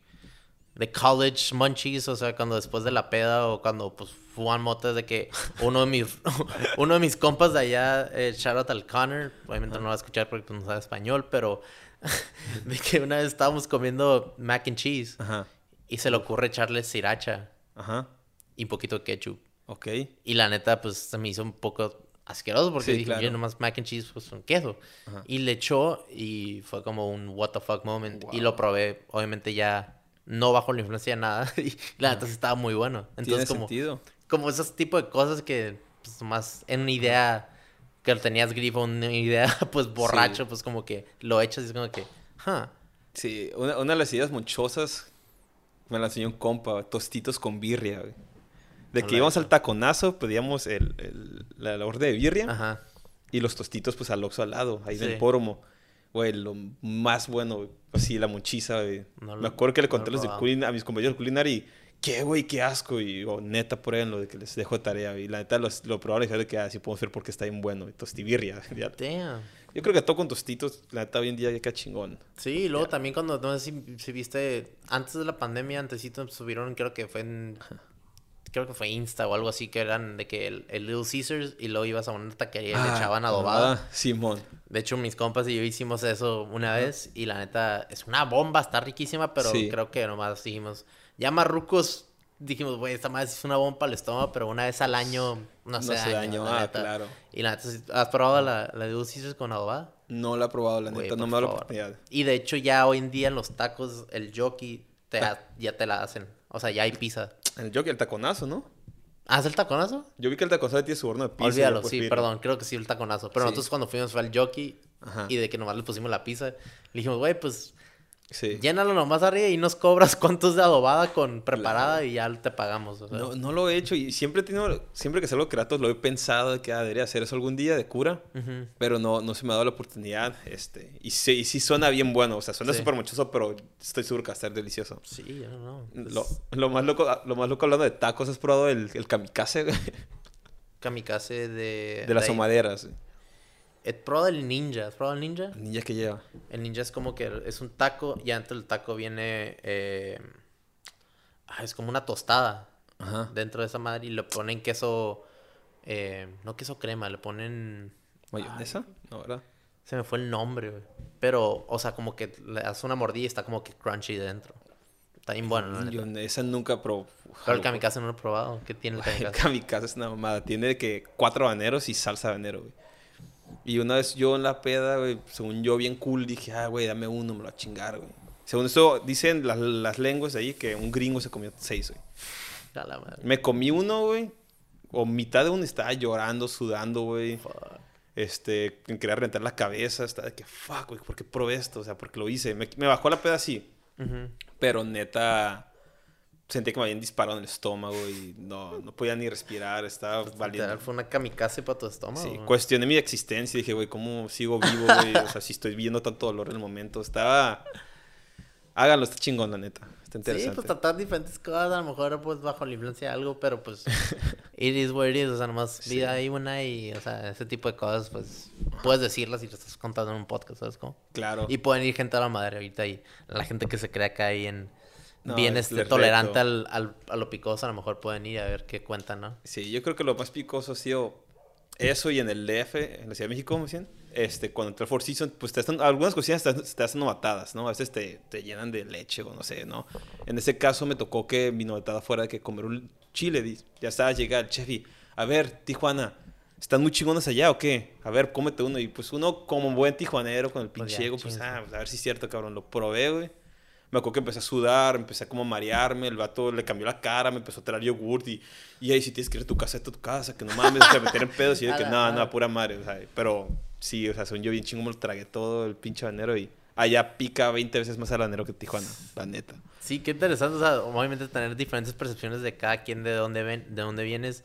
O sea, yo fui a una boda de, de uno de mis mejores amigos de la universidad, del SED, allá por Ajá. el, lo más norte de California y lo más sur de Oregon, así como que entre medio de, de State Lines. Sí. Este, estaba en un rancho y trajeron un food truck de, de, de carne Ajá. y luego otro food truck de birria, tacos de birria, de allá. Ok, Órale. Y luego, luego, yo era el único mexicano de ahí, Ajá. el único de Tijuana, y todo el mundo cuando me ven, me ven comer el primer, la, la primera mordida de la birria, y what you think, Daniel? Y yo, "Pues, it's alright, acá, como que, como que la cara así, luego, luego al mexicano a ver qué piensa de, de, del, del taco de birria de acá, ¿no? Y la neta, pues está bien, obviamente no tienes ese sazón como que picosito que al último como que te, te, te, te, te da como que al, el querer comer más y como que te sientes así como que, ah, quiero más y más. Sí. O sea, estaba rico, pero le faltó poquito. Y les dije eso y me dijeron, ah, ok, ok. Qué loco. Pero está bueno. Y yo de que, pues sí. de que, como si yo fuera un Anthony Bourdain, ¿sabes? No, es que te ven como en España. Me acuerdo que llega el chef, este. Tío, te traje, te traje habanero. Güey, el otro me trajo un kilo. Si no es que dos, güey. Me acuerdo que un chingo de habaneros, sí. Hasta una salsa. Y yo de que. ¿Qué, güey? me aventé. Me aventé como seis salsas de que una tatemada, una horneada, una en crudo, una asada, una frita, de que en chingo, este, una cremosa. Sí. Ey, este, Bonas se llama. Ey, Bonas, pues pruébala. ¿Lo prueba? Hostia, tío, es que no. Y ya van al segundo, ya todos sudando, el tercero llorando. Y es que, joder, tío, tú tienes que echarle. No tienes que echar toda la bolsa. Y yo de que, güey, nomás usé un puto dinero para cada uno, güey. ¿Cómo que? O sea, ¿qué esperabas, güey? Entonces, está chistoso. Los, los españoles no aguantan ni mares de picante, güey. Nada, güey. Pues, pues como dices ahorita, y he escuchado de varias gente cuando va a España, es de que es tapas y es tomate nomás, ¿no? O, o la mayoría no hay. Mayoría es tapas, o sea, es tomate. Y digo, cuando hablo tomate, hablo un tomate bien pinche bueno. O sea, mejor tomate que se probar. Un chingo de papas, mucho aceite. Y ya, yo, yo la neta, este, en todo, en todo este San Sebastián había creo que nomás dos mercaditos minis de, de, de, co- este, de cosas mexicanas o hondureñas o brasileñas. Eh, me acuerdo que lo más así cercano era taquis fuego, pero las chiquitas. Las Y bolsitas. ahí compraba, eh, compraba harina para, para hacer este, tortillas. Ya. Creo que tenían de la... No, no era la rosa, no. Era, era una, una marca mexicana. Entonces, pues ya de que ahí hacía con agua y ahí me podías haciendo la, la harina para, para las tortillas. Y este... Me acuerdo que una amiga también que estaba allá mexicana me contó que en su caso ella selló tortillas y que a la hora que, que llega el taco, que lo agarra, voltea la cabeza y lo muerde, los españoles de que, ah, entonces tienes que voltear la cabeza para comer tacos, güey, porque no sabían cómo comer tacos y era como que no mames, haz el favor. Pero pues es algo Sí. nuevo para ellos, para ellos y es como que para nosotros es algo muy, muy Sí. común, ¿no? Nomás en, en un lugar, ah, no, había dos lugares que era, había comida mexicana. Y había uno que sí hacía cochita pibil bien buenos, pero cuando se trataba de probar la salsa macha se pasaban de lanza picante. Y otro lugar estaba inspirado en Tijuana, güey. Está bien loco eso. Pero ahora el chef de Mugaritz, donde te dije que probé el carpacho de corazón, Sí. tenía ese restaurante mexicano. Y me acuerdo que era de que carpacho de adobada, güey. Y era un carpacho y sí sabía tacos de adobada. Y eh, luego tenía moles y decían que Rico Olvera le mandaba mole a la Ciudad de México para que hiciera, para que usara el mole. Entonces como que decía como que, ah, qué perro que un vato hizo la comida mexicana, Pero para el estilo. pero al España. estilo España, de que unas tendencias sin chingonas. Y dije, ok, como que le aplaudo por esto, pero en sí no, siempre digo de que una taquería allá pegaría 100%. En Barcelona hay una y está súper llena, pero, pero igual no se compara los sabores, pues. Pues no, porque obviamente la, pues, la carne y todo el, el vegetal es diferente, Sí. cómo se, cómo se, pues, se planta allá, ¿no? Y las todo. el clima y todo, o sea, Claro, claro. totalmente diferente. Sí, claro. Oye, y este... Y cuando hiciste la pizza la neoyorquina, que está deliciosa en el creato. Sí. ¿Cómo, cómo te inspiraste a hacer esa, esa pizza? La neoyorquina es una pizza muy común en, en, en, este, Nueva York. O sea, sí, sí existe la mezcla, claro. O sea, yo no inventé la idea de, Sí. del ricota y este... Claro, ya, ya la mezcla de la salchicha, pues ahí sí fue como que más cura mía de ponerle como chiles mexicanos y chile calabrese, que es un chile de Calabria. Este, el ricota sí lo hacemos con leche mexicana. Le ponemos a, a cocer, le ponemos un poco de, de cítrico para que se cuaje y se haga de ricota. Eh, pero en sí fue una... No fue un invento propio, sino fue como que algo que, que me inspiré de que en Nueva York, lo, lo he visto también en Vegas. De hecho, Tony, el, el chef que te digo que está ahí empezado, el pizzaiolo, él, él tiene la neoyorquina en su restaurante. Ah, huevo. Entonces, en sí, este, pues, era lo que nunca estaba en Tijuana y fue como que, ah, pues, quiero que la gente pruebe esto. Ah, huevo. Eh, y de hecho ya he visto que varias pizzerías están armando la neoyorquina. wow. Este, Claro, le llaman la pizza de pepperoni con ricota y salchicha y es como que... Pero pues Sí. la neta me da gusto que, que lo estén compartiendo. O sea, como que se siente como que Chingón. bonito, como que especial ver que como que, ah, o sea, tú pusiste una tendencia y ahora la gente la está como que acomodando. Sí, como la, Eh, como la limonada cold brew, pues del electric y mucha gente le, le- sí, le hacía la limonada cítrica o Sí, empezaron a cambiar y pues es lo mismo, pues. Claro, claro, no, sí, este, pero sí, sí está chingo cuando, cuando gente hace las cosas a su manera y están como que moviéndole, poniéndole y... y Sí, la y, tú, sí. y tú de alguna manera u otra pues inspiraste, los inspiraste la- porque trajiste eso de allá de Nueva York y la Sí. con- de la conferencia en, en Las Vegas, de la expo y toda esa onda y viniste para acá y de que, ah, qué perro. Sí. O sea, en vez de decir, ay, güey, qué pedo, y te robaste mi receta, güey, de que quítala. No, o- de hecho, cuando, ¿sabes cu- cómo? cuando a Tony lo, lo he cotorreado dos veces y le dije que Tony, este, guacha, hice, hice la pizza neoyorquina en mi restaurante. Y otro que, güey, a huevo, güey. Me cura porque, porque está, era tapa cuando está yendo mucho al gym y le, le van a enseñar la foto y sale una foto de mí sin camisa y de que, oh, oh, oh, soy mena", de que- Al lado de la pizza, tocándose la risa que no mames, y ya de que, güey, no, es esta, este, la pizza. Y ya de que, güey, se te se ve un chingo de... Hasta el rato dijo como que, güey, no, porque no abrimos una pizzería en Tijuana. Y dijo que, ya la tengo. Ah. Ya, ya tienes tú. Ah, Este. huevo, ¿no? Y, y el, las papas con las Caesar fries Ajá. también están deliciosas y Gracias. creo que es la única, el único lugar que he probado eso. Este, obviamente, se surgió pasado a... En el Caesars la, las pedía un cliente. Así fue como funcionó. Como, ya sabes que en el Caesars pues pides tu ensalada, Ujú. te sobra el bowl con, con, la, Con el- con el aderezo. Entonces este, un cliente dijo de que, ah, este, se puede poner las papas ahí, fritas. Y así fue como sur- surtió la idea. Pero no lo explotaban tanto. Y me acuerdo que yo muchos amigos le decían, vayan al Caesars y pidan esto. Un cliente las pide así, pídanla. Y de repente se hizo tanta tendencia que ya en el Caesars vas y ya están de que las Caesars fries también ahí. Ah, chingón. Este, pero la- así el platillo que, que fue como que más de que tiene una historia bien chingona es este, el mac and cheese de Creato. Me gusta mucho porque ahí cuando estaba estudiando en España pues fue a Suiza y pues probé un fondue eh, delicioso ahí en Berna y me acuerdo que tenía pues quesos, este, tenía la Barty, tenía este otro tenía el queso Gouda, Alfontina, como el que tiene el, el César. Dije, ¿por qué nadie ha hecho de que un mac and cheese a base de un fondue? Y fue como este, se dio ese, ese mac and cheese. Y está bien loco porque una semana antes de abrir Creato no tenía, no tenía menú. Tenía el menú de Plax, que eran las pizzas que, que vemos en Creato. Pero en sí no había menú y este, me acuerdo que hubo una noche que estaba sudando bien cañón, no podía dormir, que sudando caliente, que bien nervioso, como que moviéndome mucho, decía como que no mames, o sea, ok, tengo telefónica, pero no, no tengo meseros ahí, o sea, nunca he contratado un mesero y ni sé cómo, cómo tra- tratar eso, ni este, un cajero, pero ya más formalizado, o sea, había muchas cosas. Y la idea creatora era que pues tú llegaras, pidieras y te fueras. Pero pues como tenía mesas, la gente llegaba, se quedaba sentada y, y el mesero, ¿qué pedo? Y entonces como que así empezó Creato, como Ya. que hacerse más por ese lado de que restaurante. Y hasta la fecha lo sigo modificando. Siento que todavía hay muchos detalles que, Muchas cosas que aprender. que meterle, ajá, aprender y meterle, pero pues voy sobre la marcha, ¿no? Lo que, lo Claro. que tengo le, le- le agrego. Este, pero el menú se hizo una semana antes. Cuando cocinaba en Casa Plasencia teníamos este, muchos, pues tenemos costilla de res, entonces me gustaba hacer mi pasta de costilla de res y aparte le echaba el fondo de res y eso. Bien rico ese. el que dura, el que las hace como 24 horas antes, ¿no? Una semana antes. No, no, vaya. ¿O cuánto fue? bien bien no, perder. me acuerdo perfectamente que, que llegamos, ¿te eh, acuerdas del Finger, yo y el Horacio? A probar y dijimos, tráete uno de cada uno. Sí, ya, güey. y, nos, y nos explicaste del... del la, la, costilla, la marinamos un día antes. Siempre, ah, día antes, siempre es bueno marinar la comida. Lo puedes marinar dos días antes, ya una semana se te puede echar a perder. Me, ha pasado que, que marina algo y se me olvida el refri y, oh, ¿qué es esto? Y ya todo lleno de hongo. Pero, este, siempre los alimentos chingones, eh, 90% de, de, los chingones están en el marinado y en la preparación. Puedes curarlo con sal o puedes hacer un marinado con vinos o mezcal o lo que, lo que te nazca. Sí.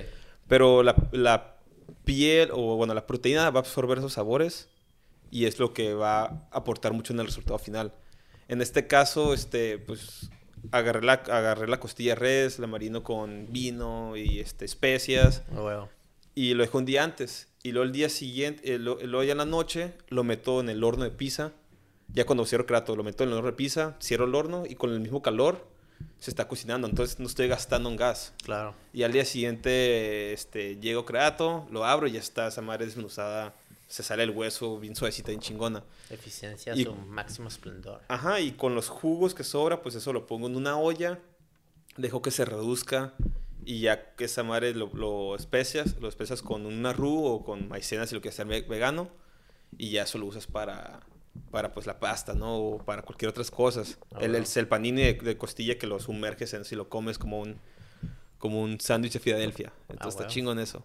Qué perro. Sí. Y lo también era, lo que me encanta también es la fusión que tienes de, de las, los especiales que tienes de clamatos. Ajá. Ah, las micheladas. Las micheladas, perdón, de ah, los, martes o los miércoles. Miércoles. Cada miércoles es dos por uno, ¿no? Ajá. Ahorita estamos cerrando los martes porque acabamos de mover muy, mover los horarios. Estamos cerrando a las 12 de la mañana los fines de semana. Sí, Siempre, Desde que antes de la pandemia yo quería hacer creato que fuera como la taquería, pero en pizza. Donde salieras de la peda y pudieras llegar por tu pizza o tu rebanada o, lo que quieras. Ahorita ya puedes pedir por Uber hasta las 12 de la mañana. Tenemos mac and cheese, pastas, pizzas, este... Y, y ya. Y, las, y los buffalo fries. Sí.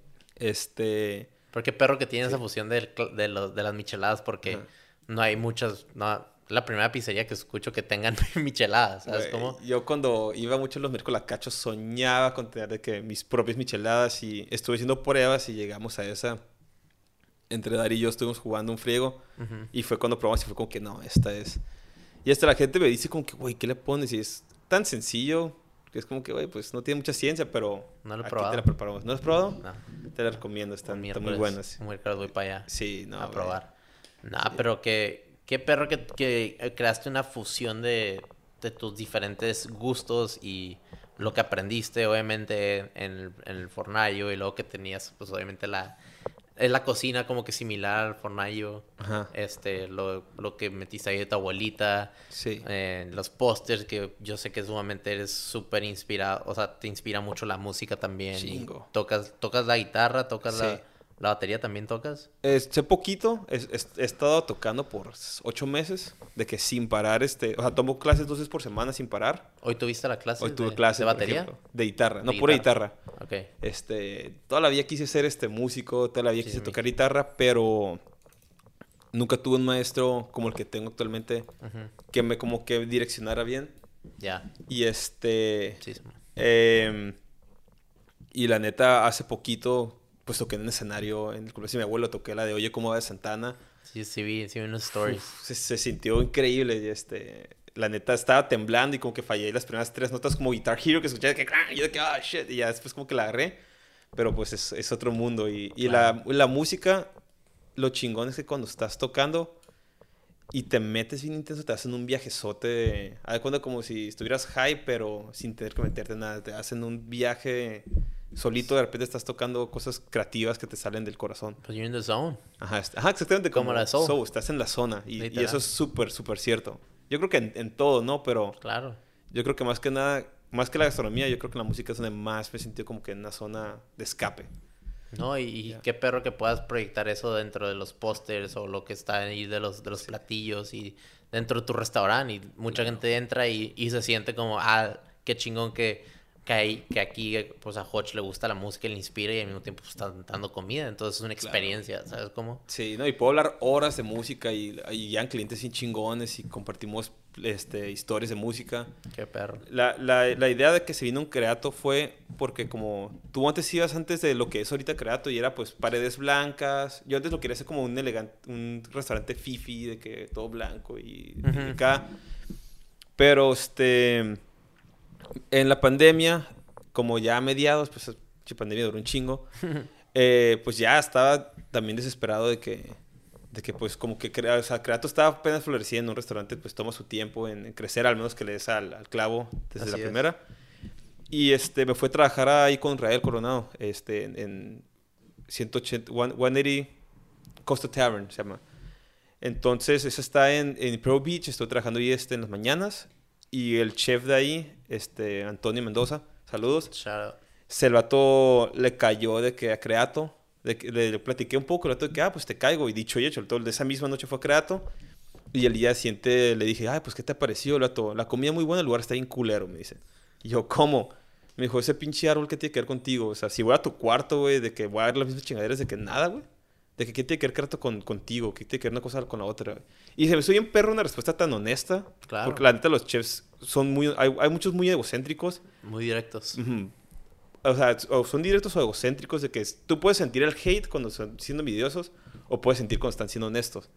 Y en este caso fue como un comentario que lo sentí muy honesto porque pues aparte el actor era súper líder y siempre buscaba la forma de hacerte mejor cocinero. En cambio hay cocineros que no te quieren ni enseñar cosas porque a mí me tocó cinco años en masterizar esto y no te lo voy a enseñar. Entonces, como que, güey, o sea, ¿para qué estoy aquí? Pierdo mi tiempo. Sí, en vez de enseñarte, te regañan y, y no te enseñan sus secretos. Sí, se me está tontada porque hay mucha. Ya te puedes, o sea. Hay muchas formas de, de, agarrar información hoy en día. Y el vato, este, Antonio, me dijo esto y en eso ya, pues fue cuando llegué con Daria Creato y le dije, como que, güey, como que, hay amor, pues este pues qué onda, qué le faltará aquí, qué le meto de mí. pues llegamos a la conclusión de la música, luego como que platicamos un poco de los pósters y ella como que se movió con Pinterest.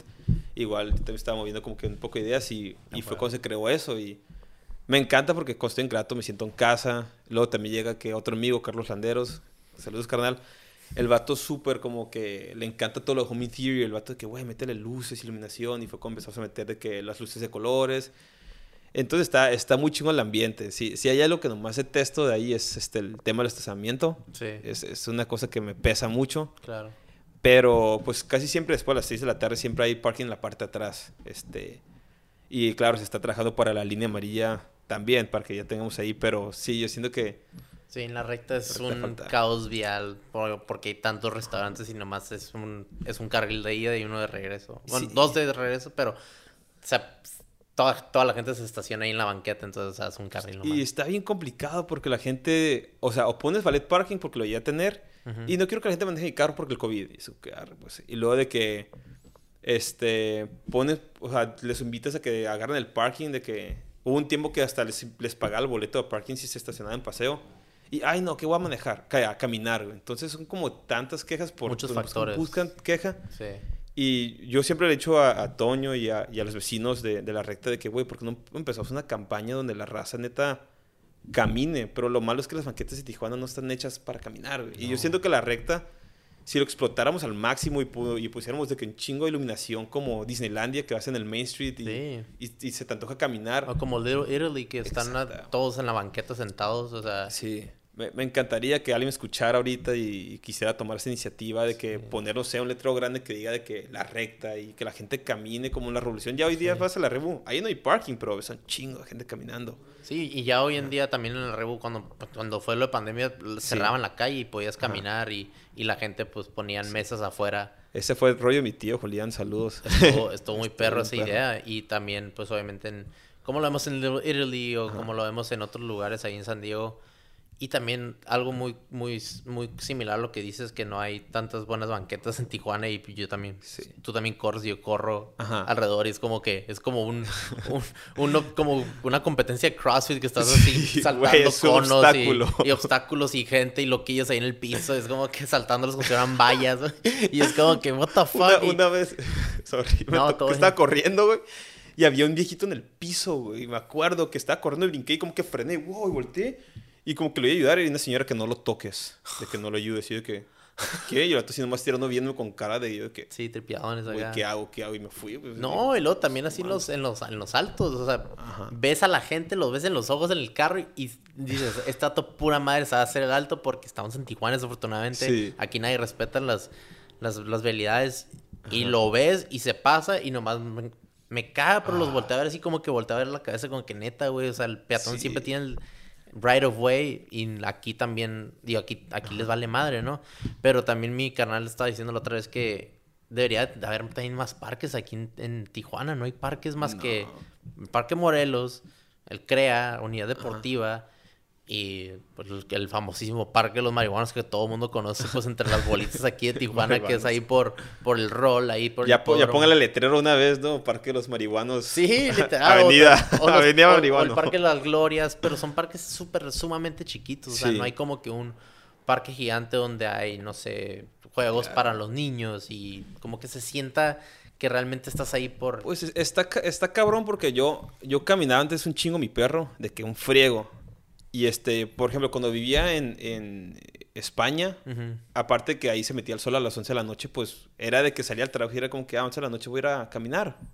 Eh, o, en, o en la Ciudad de México también salía del Four Seasons este, a la Condesa, caminando a gusto. Aquí en Tijuana, la neta, está cañón porque pues yo dejé de salir cuando, cuando asesinaron de que a una muchacha ahí en el, en, en el hipódromo, cerca del hipódromo, y aparte asesinaron a alguien en el Calimax.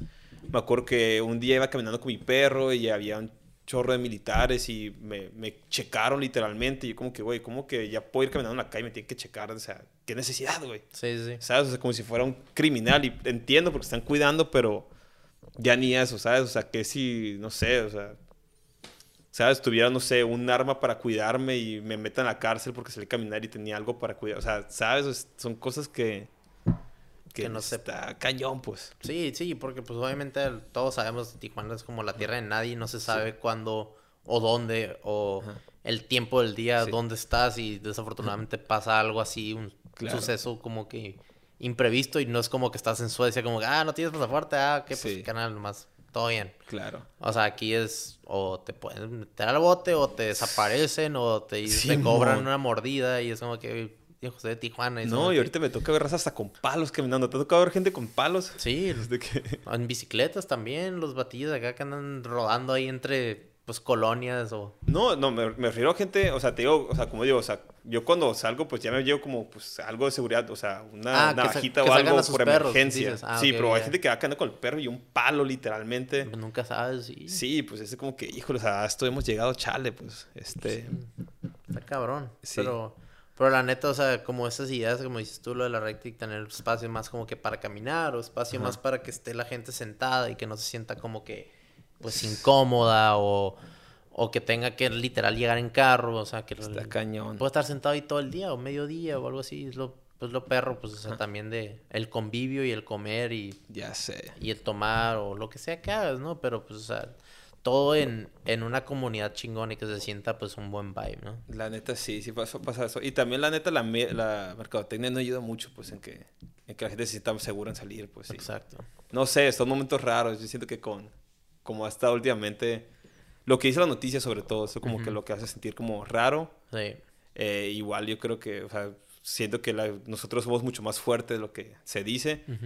Em, ahorita mi papá este, está de presidente en Canirac y, y algo que hemos tocado mucho el tema es que nos damos cuenta que siempre que hacer verano o invierno, San Diego Union empieza a publicar mal de Tijuana para que los turistas no se vayan a México. Mm, Entonces, ajá, ese es un tema también como que hubo una vez que sí como que contestamos mucho a ese tema de que porque están tirando mal de Tijuana, porque a veces como que pues oye, ya resulta que Tijuana es el país más peligroso del mundo, dicen, ¿no?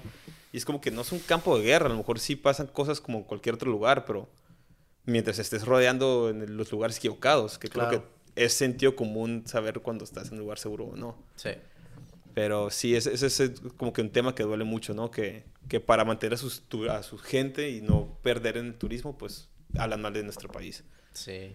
No, pues y la neta, pues esa es, esa es una de las mayores razones por qué hago este tipo de podcast, el, el invitar a gente chingona y que tengan buenas intenciones al, al al lugar en donde vivimos, que es obviamente uno de los lugares más transitados del mundo y Sí. una de las fronteras más, más transitadas, si no la más transitada del mundo. Claro. Entonces es como que enseñar que sí hay gente chingona y que no hay gente que no toda la gente es peligrosa o que toda la gente te quiere chingar o que toda la gente te quiere perjudicar o que tengas una mala experiencia aquí y es como que, o sea, pues eh, por eso también sumamente invito a la gente que, que le caiga y cotorrear de, de su experiencia en una frontera o, o lo que tiene que, que traer a la gente en el mensaje o en su proyecto, en su restaurante, su emprendimiento, su historia. Claro. Y es como que, güey, o sea, sí, siempre sabemos que va, va a estar lo, lo culero de Tijuana y esos estereotipos y el coco wash de las noticias. Y es como que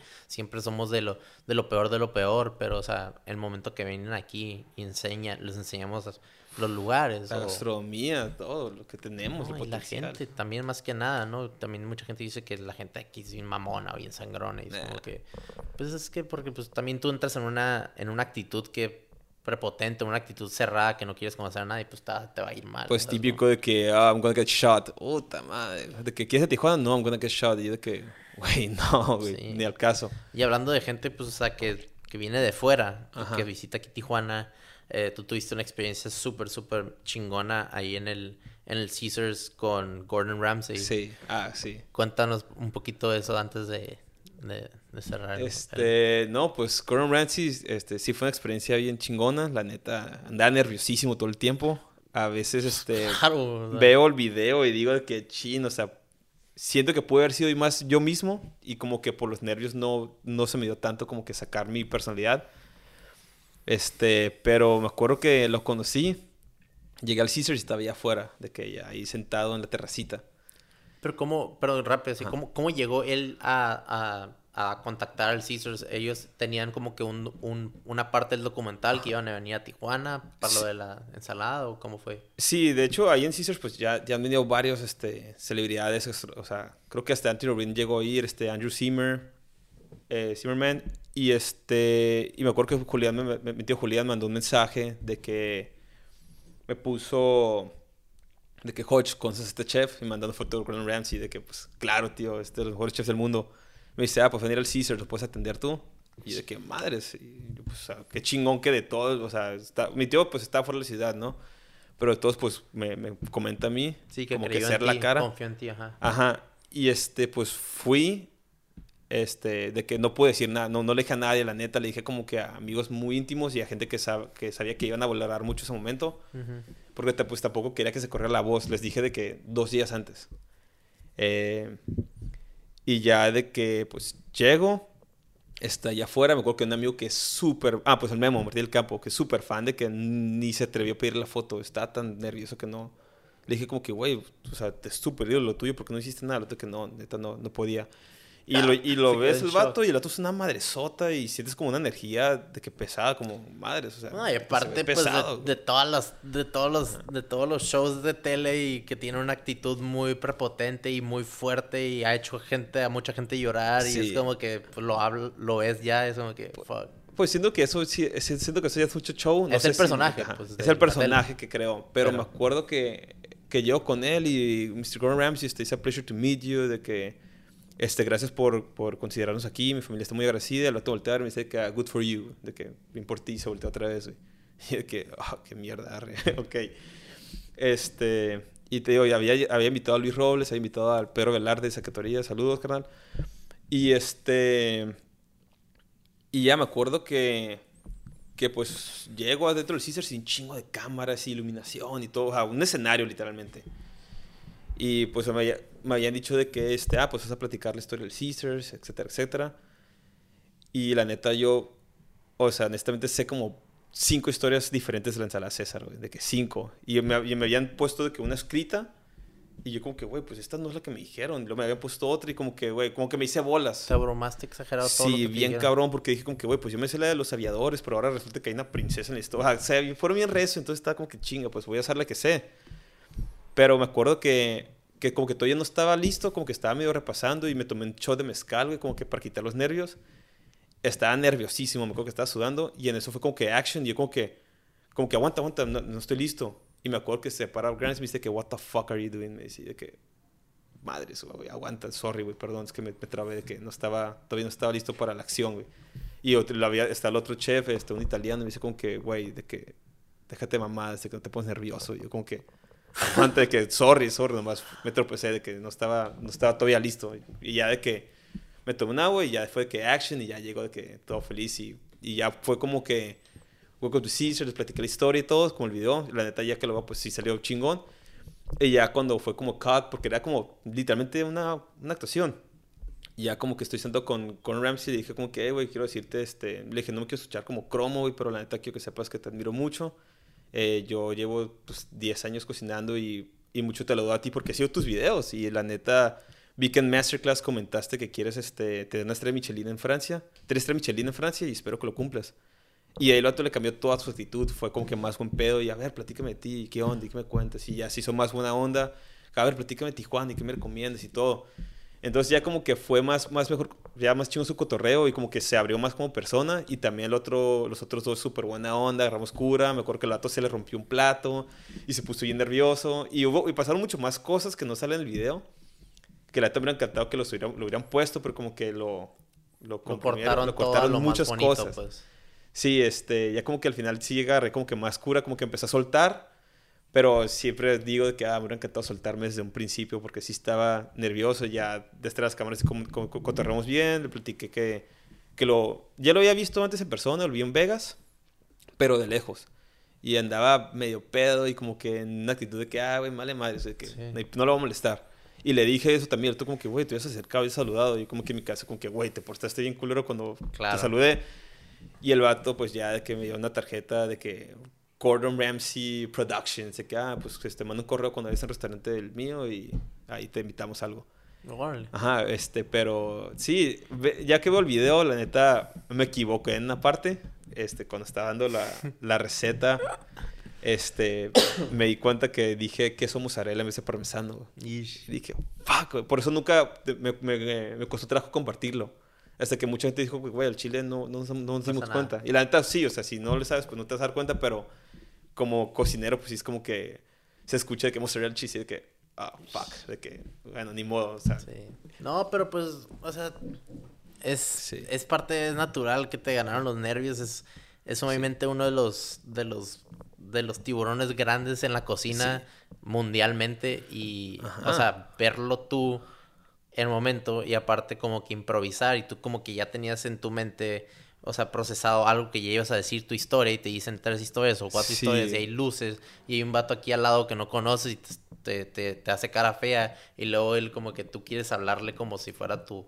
Sí. Porque se sienten idolatrados, pero al final de la hora son humanos como tú y yo. Ajá. Entonces, como que hay veces que si llegas así nervioso y, oh, soy súper fan tuyo, y es como que, güey, Sí. otra, otra vez viene otro vato como que a cromarme y realmente no. Pero ya cuando se, se, cae, se, se cae ese telón, te sientes Sí. al lado y le dices que lo viste en un masterclass y le dices esta palabra y, y le cuentas Sí. tu historia, pues ya se abre porque dice, ah, ok. No nomás es otro fan que nomás quiere una foto y... Sí, pues Ato se dio cuenta que sí, como que lo seguía de cierto modo. Y más porque mucha gente no sabe de esto de Ramsey. Ujú. Porque pues mucha gente lo ve como un, un vato de televisión, ¿no de cuenta? El vato real, realmente sí es de los chefs que más estrella Michelin tiene. Que neta más cosas ha hecho. Y digo, claro que estoy seguro que tiene buenos cocineros porque pues han de tener la idea de que ah, voy a trabajar para él, voy a hacer lo mejor y a tener los mejores cocineros en el mundo. Sí.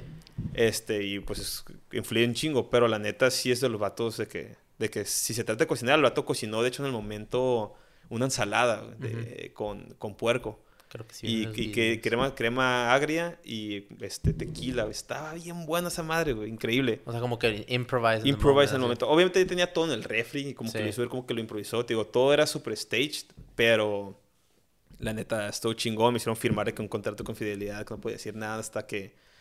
pu- o sea, ya cuando empecé a publicar fotos con él, y ya fue cuando neta ya me dieron Órale. permiso de hacerlo. Sí. O cuando ya todo el mundo sabía que estaba en Tijuana, pero yo en sí no podía decir nada. Sí.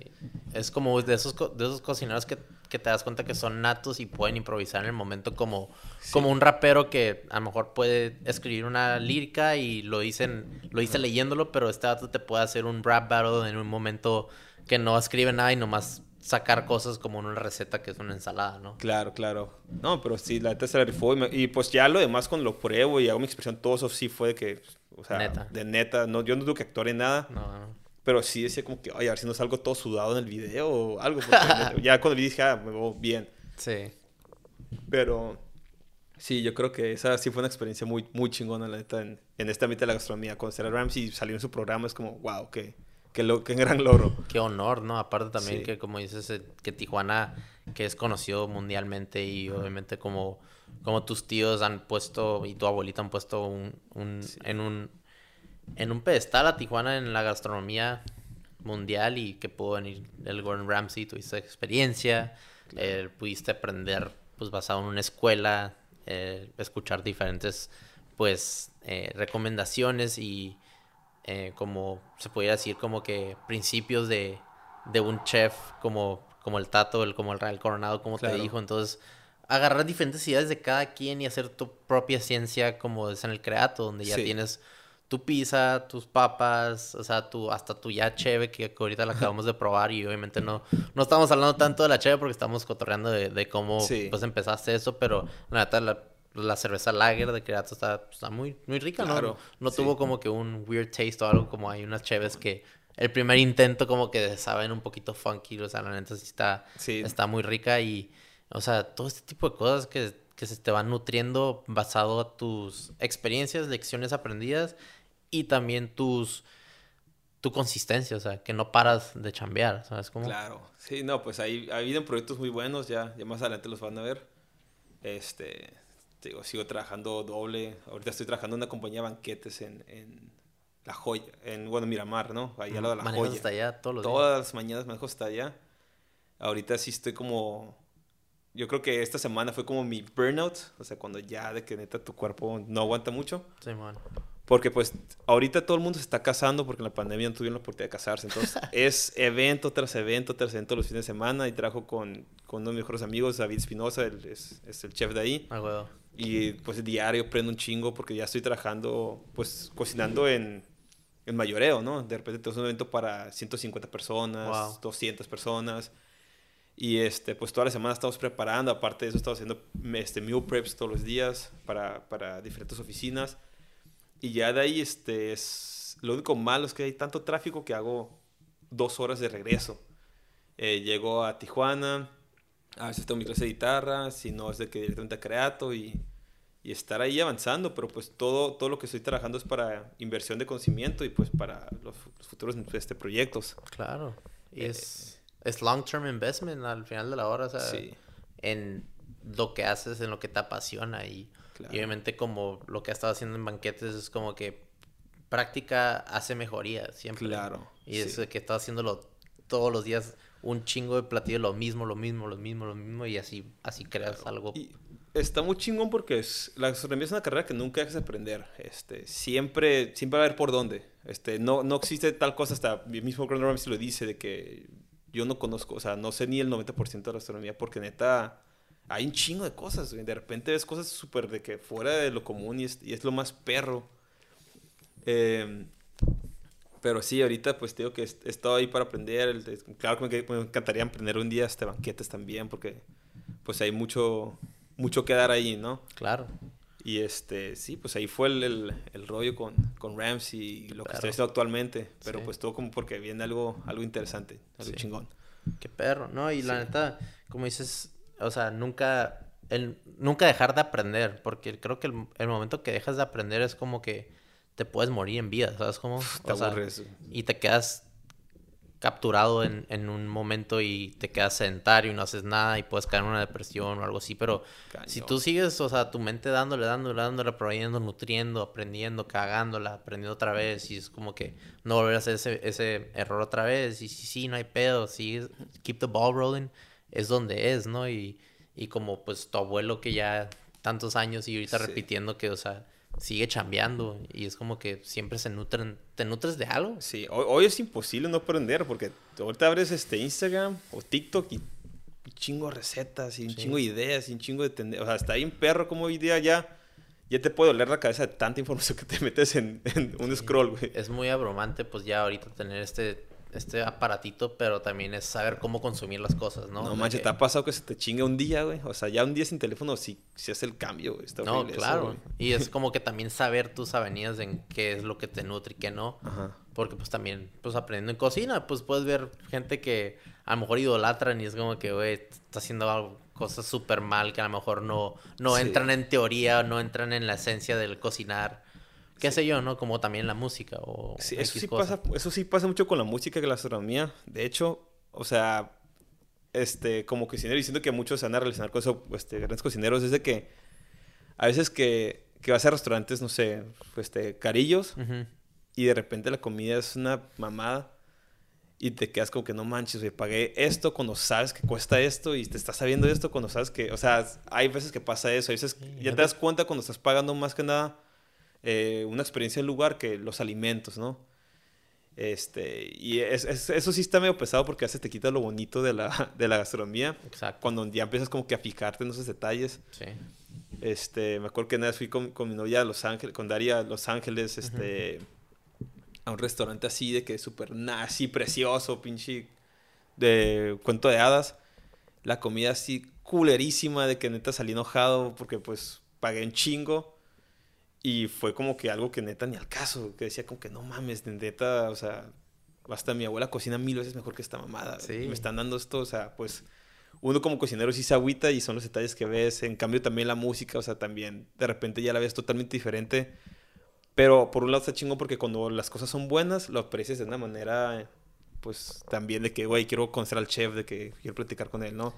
O al músico, etcétera. Exactamente, no, y es porque, más que nada porque tú ya sabes lo que implica el, el detrás del telón, cómo cocinar eso, o, o de Sí. dónde viene ese producto, y, y lo están haciendo así, y luego te cobran un chingo de lana, y es como que tú sabes lo que vale, tú sabes lo que cuesta, Claro. tú sabes lo que es, o sea, no sé, tocar un- una canción en la guitarra, o tú sabes, pues, de qué, de qué artistas viene esta rola que a lo mejor ha sido inspirada, pero a lo mejor la hicieron de que le hicieron caca esa, Sí, esa claro. rola.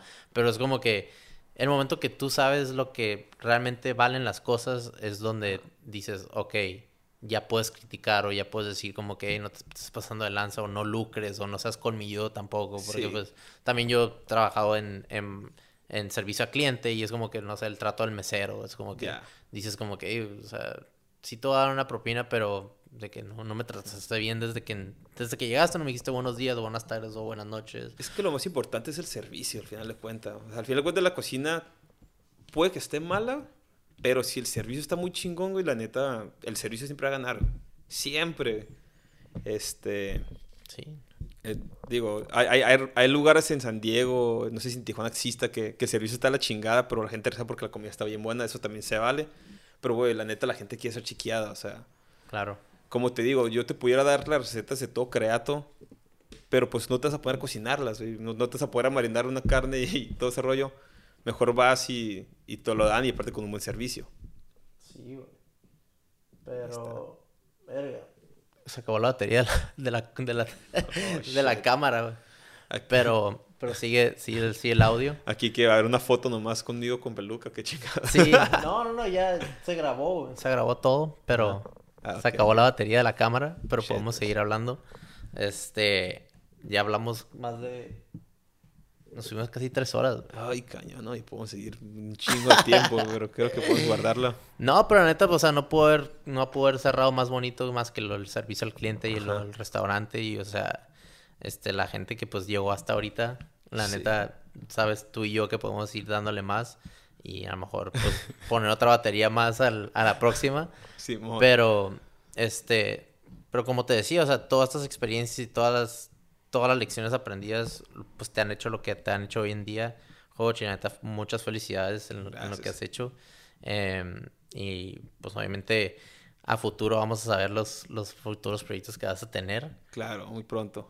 Y la neta, pues gracias por venir, porque la neta sé que no es tan fácil el pues ir desde San Diego y venir para acá y tener tu clase y también todavía tener que, que administrar pues tu, tu proyecto de creato y pues la neta ojalá que se repita este otro episodio, no sé, en unos seis meses, tres gusto, meses yo encantado, Dani, la en un año. Este, pues literal, sí nos fuimos dos horas y 47 minutos por ahí. Claro. Y aparte, sí, se cortó como, ¿cuánto fue? Como unos cinco minutos que estábamos hablando. no sé, pero... Sí, creo que fue como sí, cinco. fue como poquito. Ándale, pero la neta, este, muchas gracias por venir, Hodge. Y pues la gente que, que no sabe dónde está Creato, está ubicado en La la, Recta, recta. sí. este, la calle, ¿cómo se llama la calle? La recta. Sonora. Calle Sonora, exactamente. Y está justo al lado del, del Baja Poke. Ajá, baja poco frente a la farmacia Roma. Y en Instagram estamos como arroba creatodeli. Ahí yo estoy como arroba hotchplax. A huevo, Escucha. toda madre. Y la neta, pues a toda la gente que llegó a escuchar, se los agradezco hasta este punto. A la gente que no me ha seguido todavía, me puedo seguir como el Border Kid. Ya no está el guion bajo Border Kid. Encontré. Porque había un vato antes que, que estaba como el Border Kid y un vato que tenía como. La neta, no, no quiero tirarle shade nada. Tenía como 20 seguidores y nomás tenía como dos posts. Y la neta, como que no se veía ya nada. Y creo que pues lo borró, borró su cuenta y ya pues pude poner el Border Kid junto. Órale. Entonces, estaba Wow. súper feliz la semana pasada cuando me enteré de eso. Y también pues en TikTok, en Instagram ahí estamos y pues subiendo y subiendo clips cada rato y TikToks y Reels y ya saben. Este, pero la neta, Hodge, qué chingón que, que pudiste armar este, este emprendimiento tú y pues obviamente tu, tu novia que te ha inspirado y te ha motivado pues todos los días y aprendido. Porque pues al final de la hora una relación pues más que nada es un equipo, ¿no? Y se nutren y se, se ayudan el uno al otro y, y pues la neta se nota que hay una gran conexión entre ustedes dos y una gran química que, Esto. que llega que llega a nutrir también en la chamba laboralmente no este y a toda la gente que pues pueda visitarlo pues dense una vuelta y los miércoles de micheladas o pues una pisita o un mac and cheese o unas papas con Caesar Caesar fries Los buffalo fries. ah, Ahorita se me va haciendo agua a la boca porque neta sí tengo un chingo de hambre y ojalá creo que vamos por unos taquitos después de aquí. vamos, un kamikaze, güey. un- sí jalo las maderas, eh. También lo que caiga. Arre. Jalo, jalo. Pero pues ya saben, raza, este, obviamente este pequeño, que fueron como unos 3, 4 minutos que se, se acabó la cámara, este, voy a poner ahí la imagen de nosotros con pelucas o algo para que la gente siga escuchando en YouTube. Pero ya saben, raza, hasta el próximo episodio.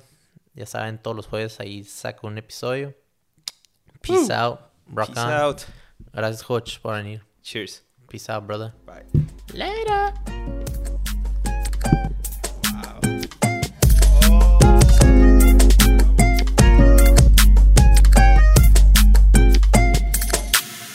Este podcast es presentado por Petna. Petna son productos para perros y gatos, casitas tipis donde pueden chilear un ratito, dormirse los gatitos y los perritos. También tienen collares y pecheras hechas de piel y a mano, 100% hechos en México. Si les gustaría comprar uno de estos productos, pueden meterse a petna.com o visitarlos en Fashion Valley.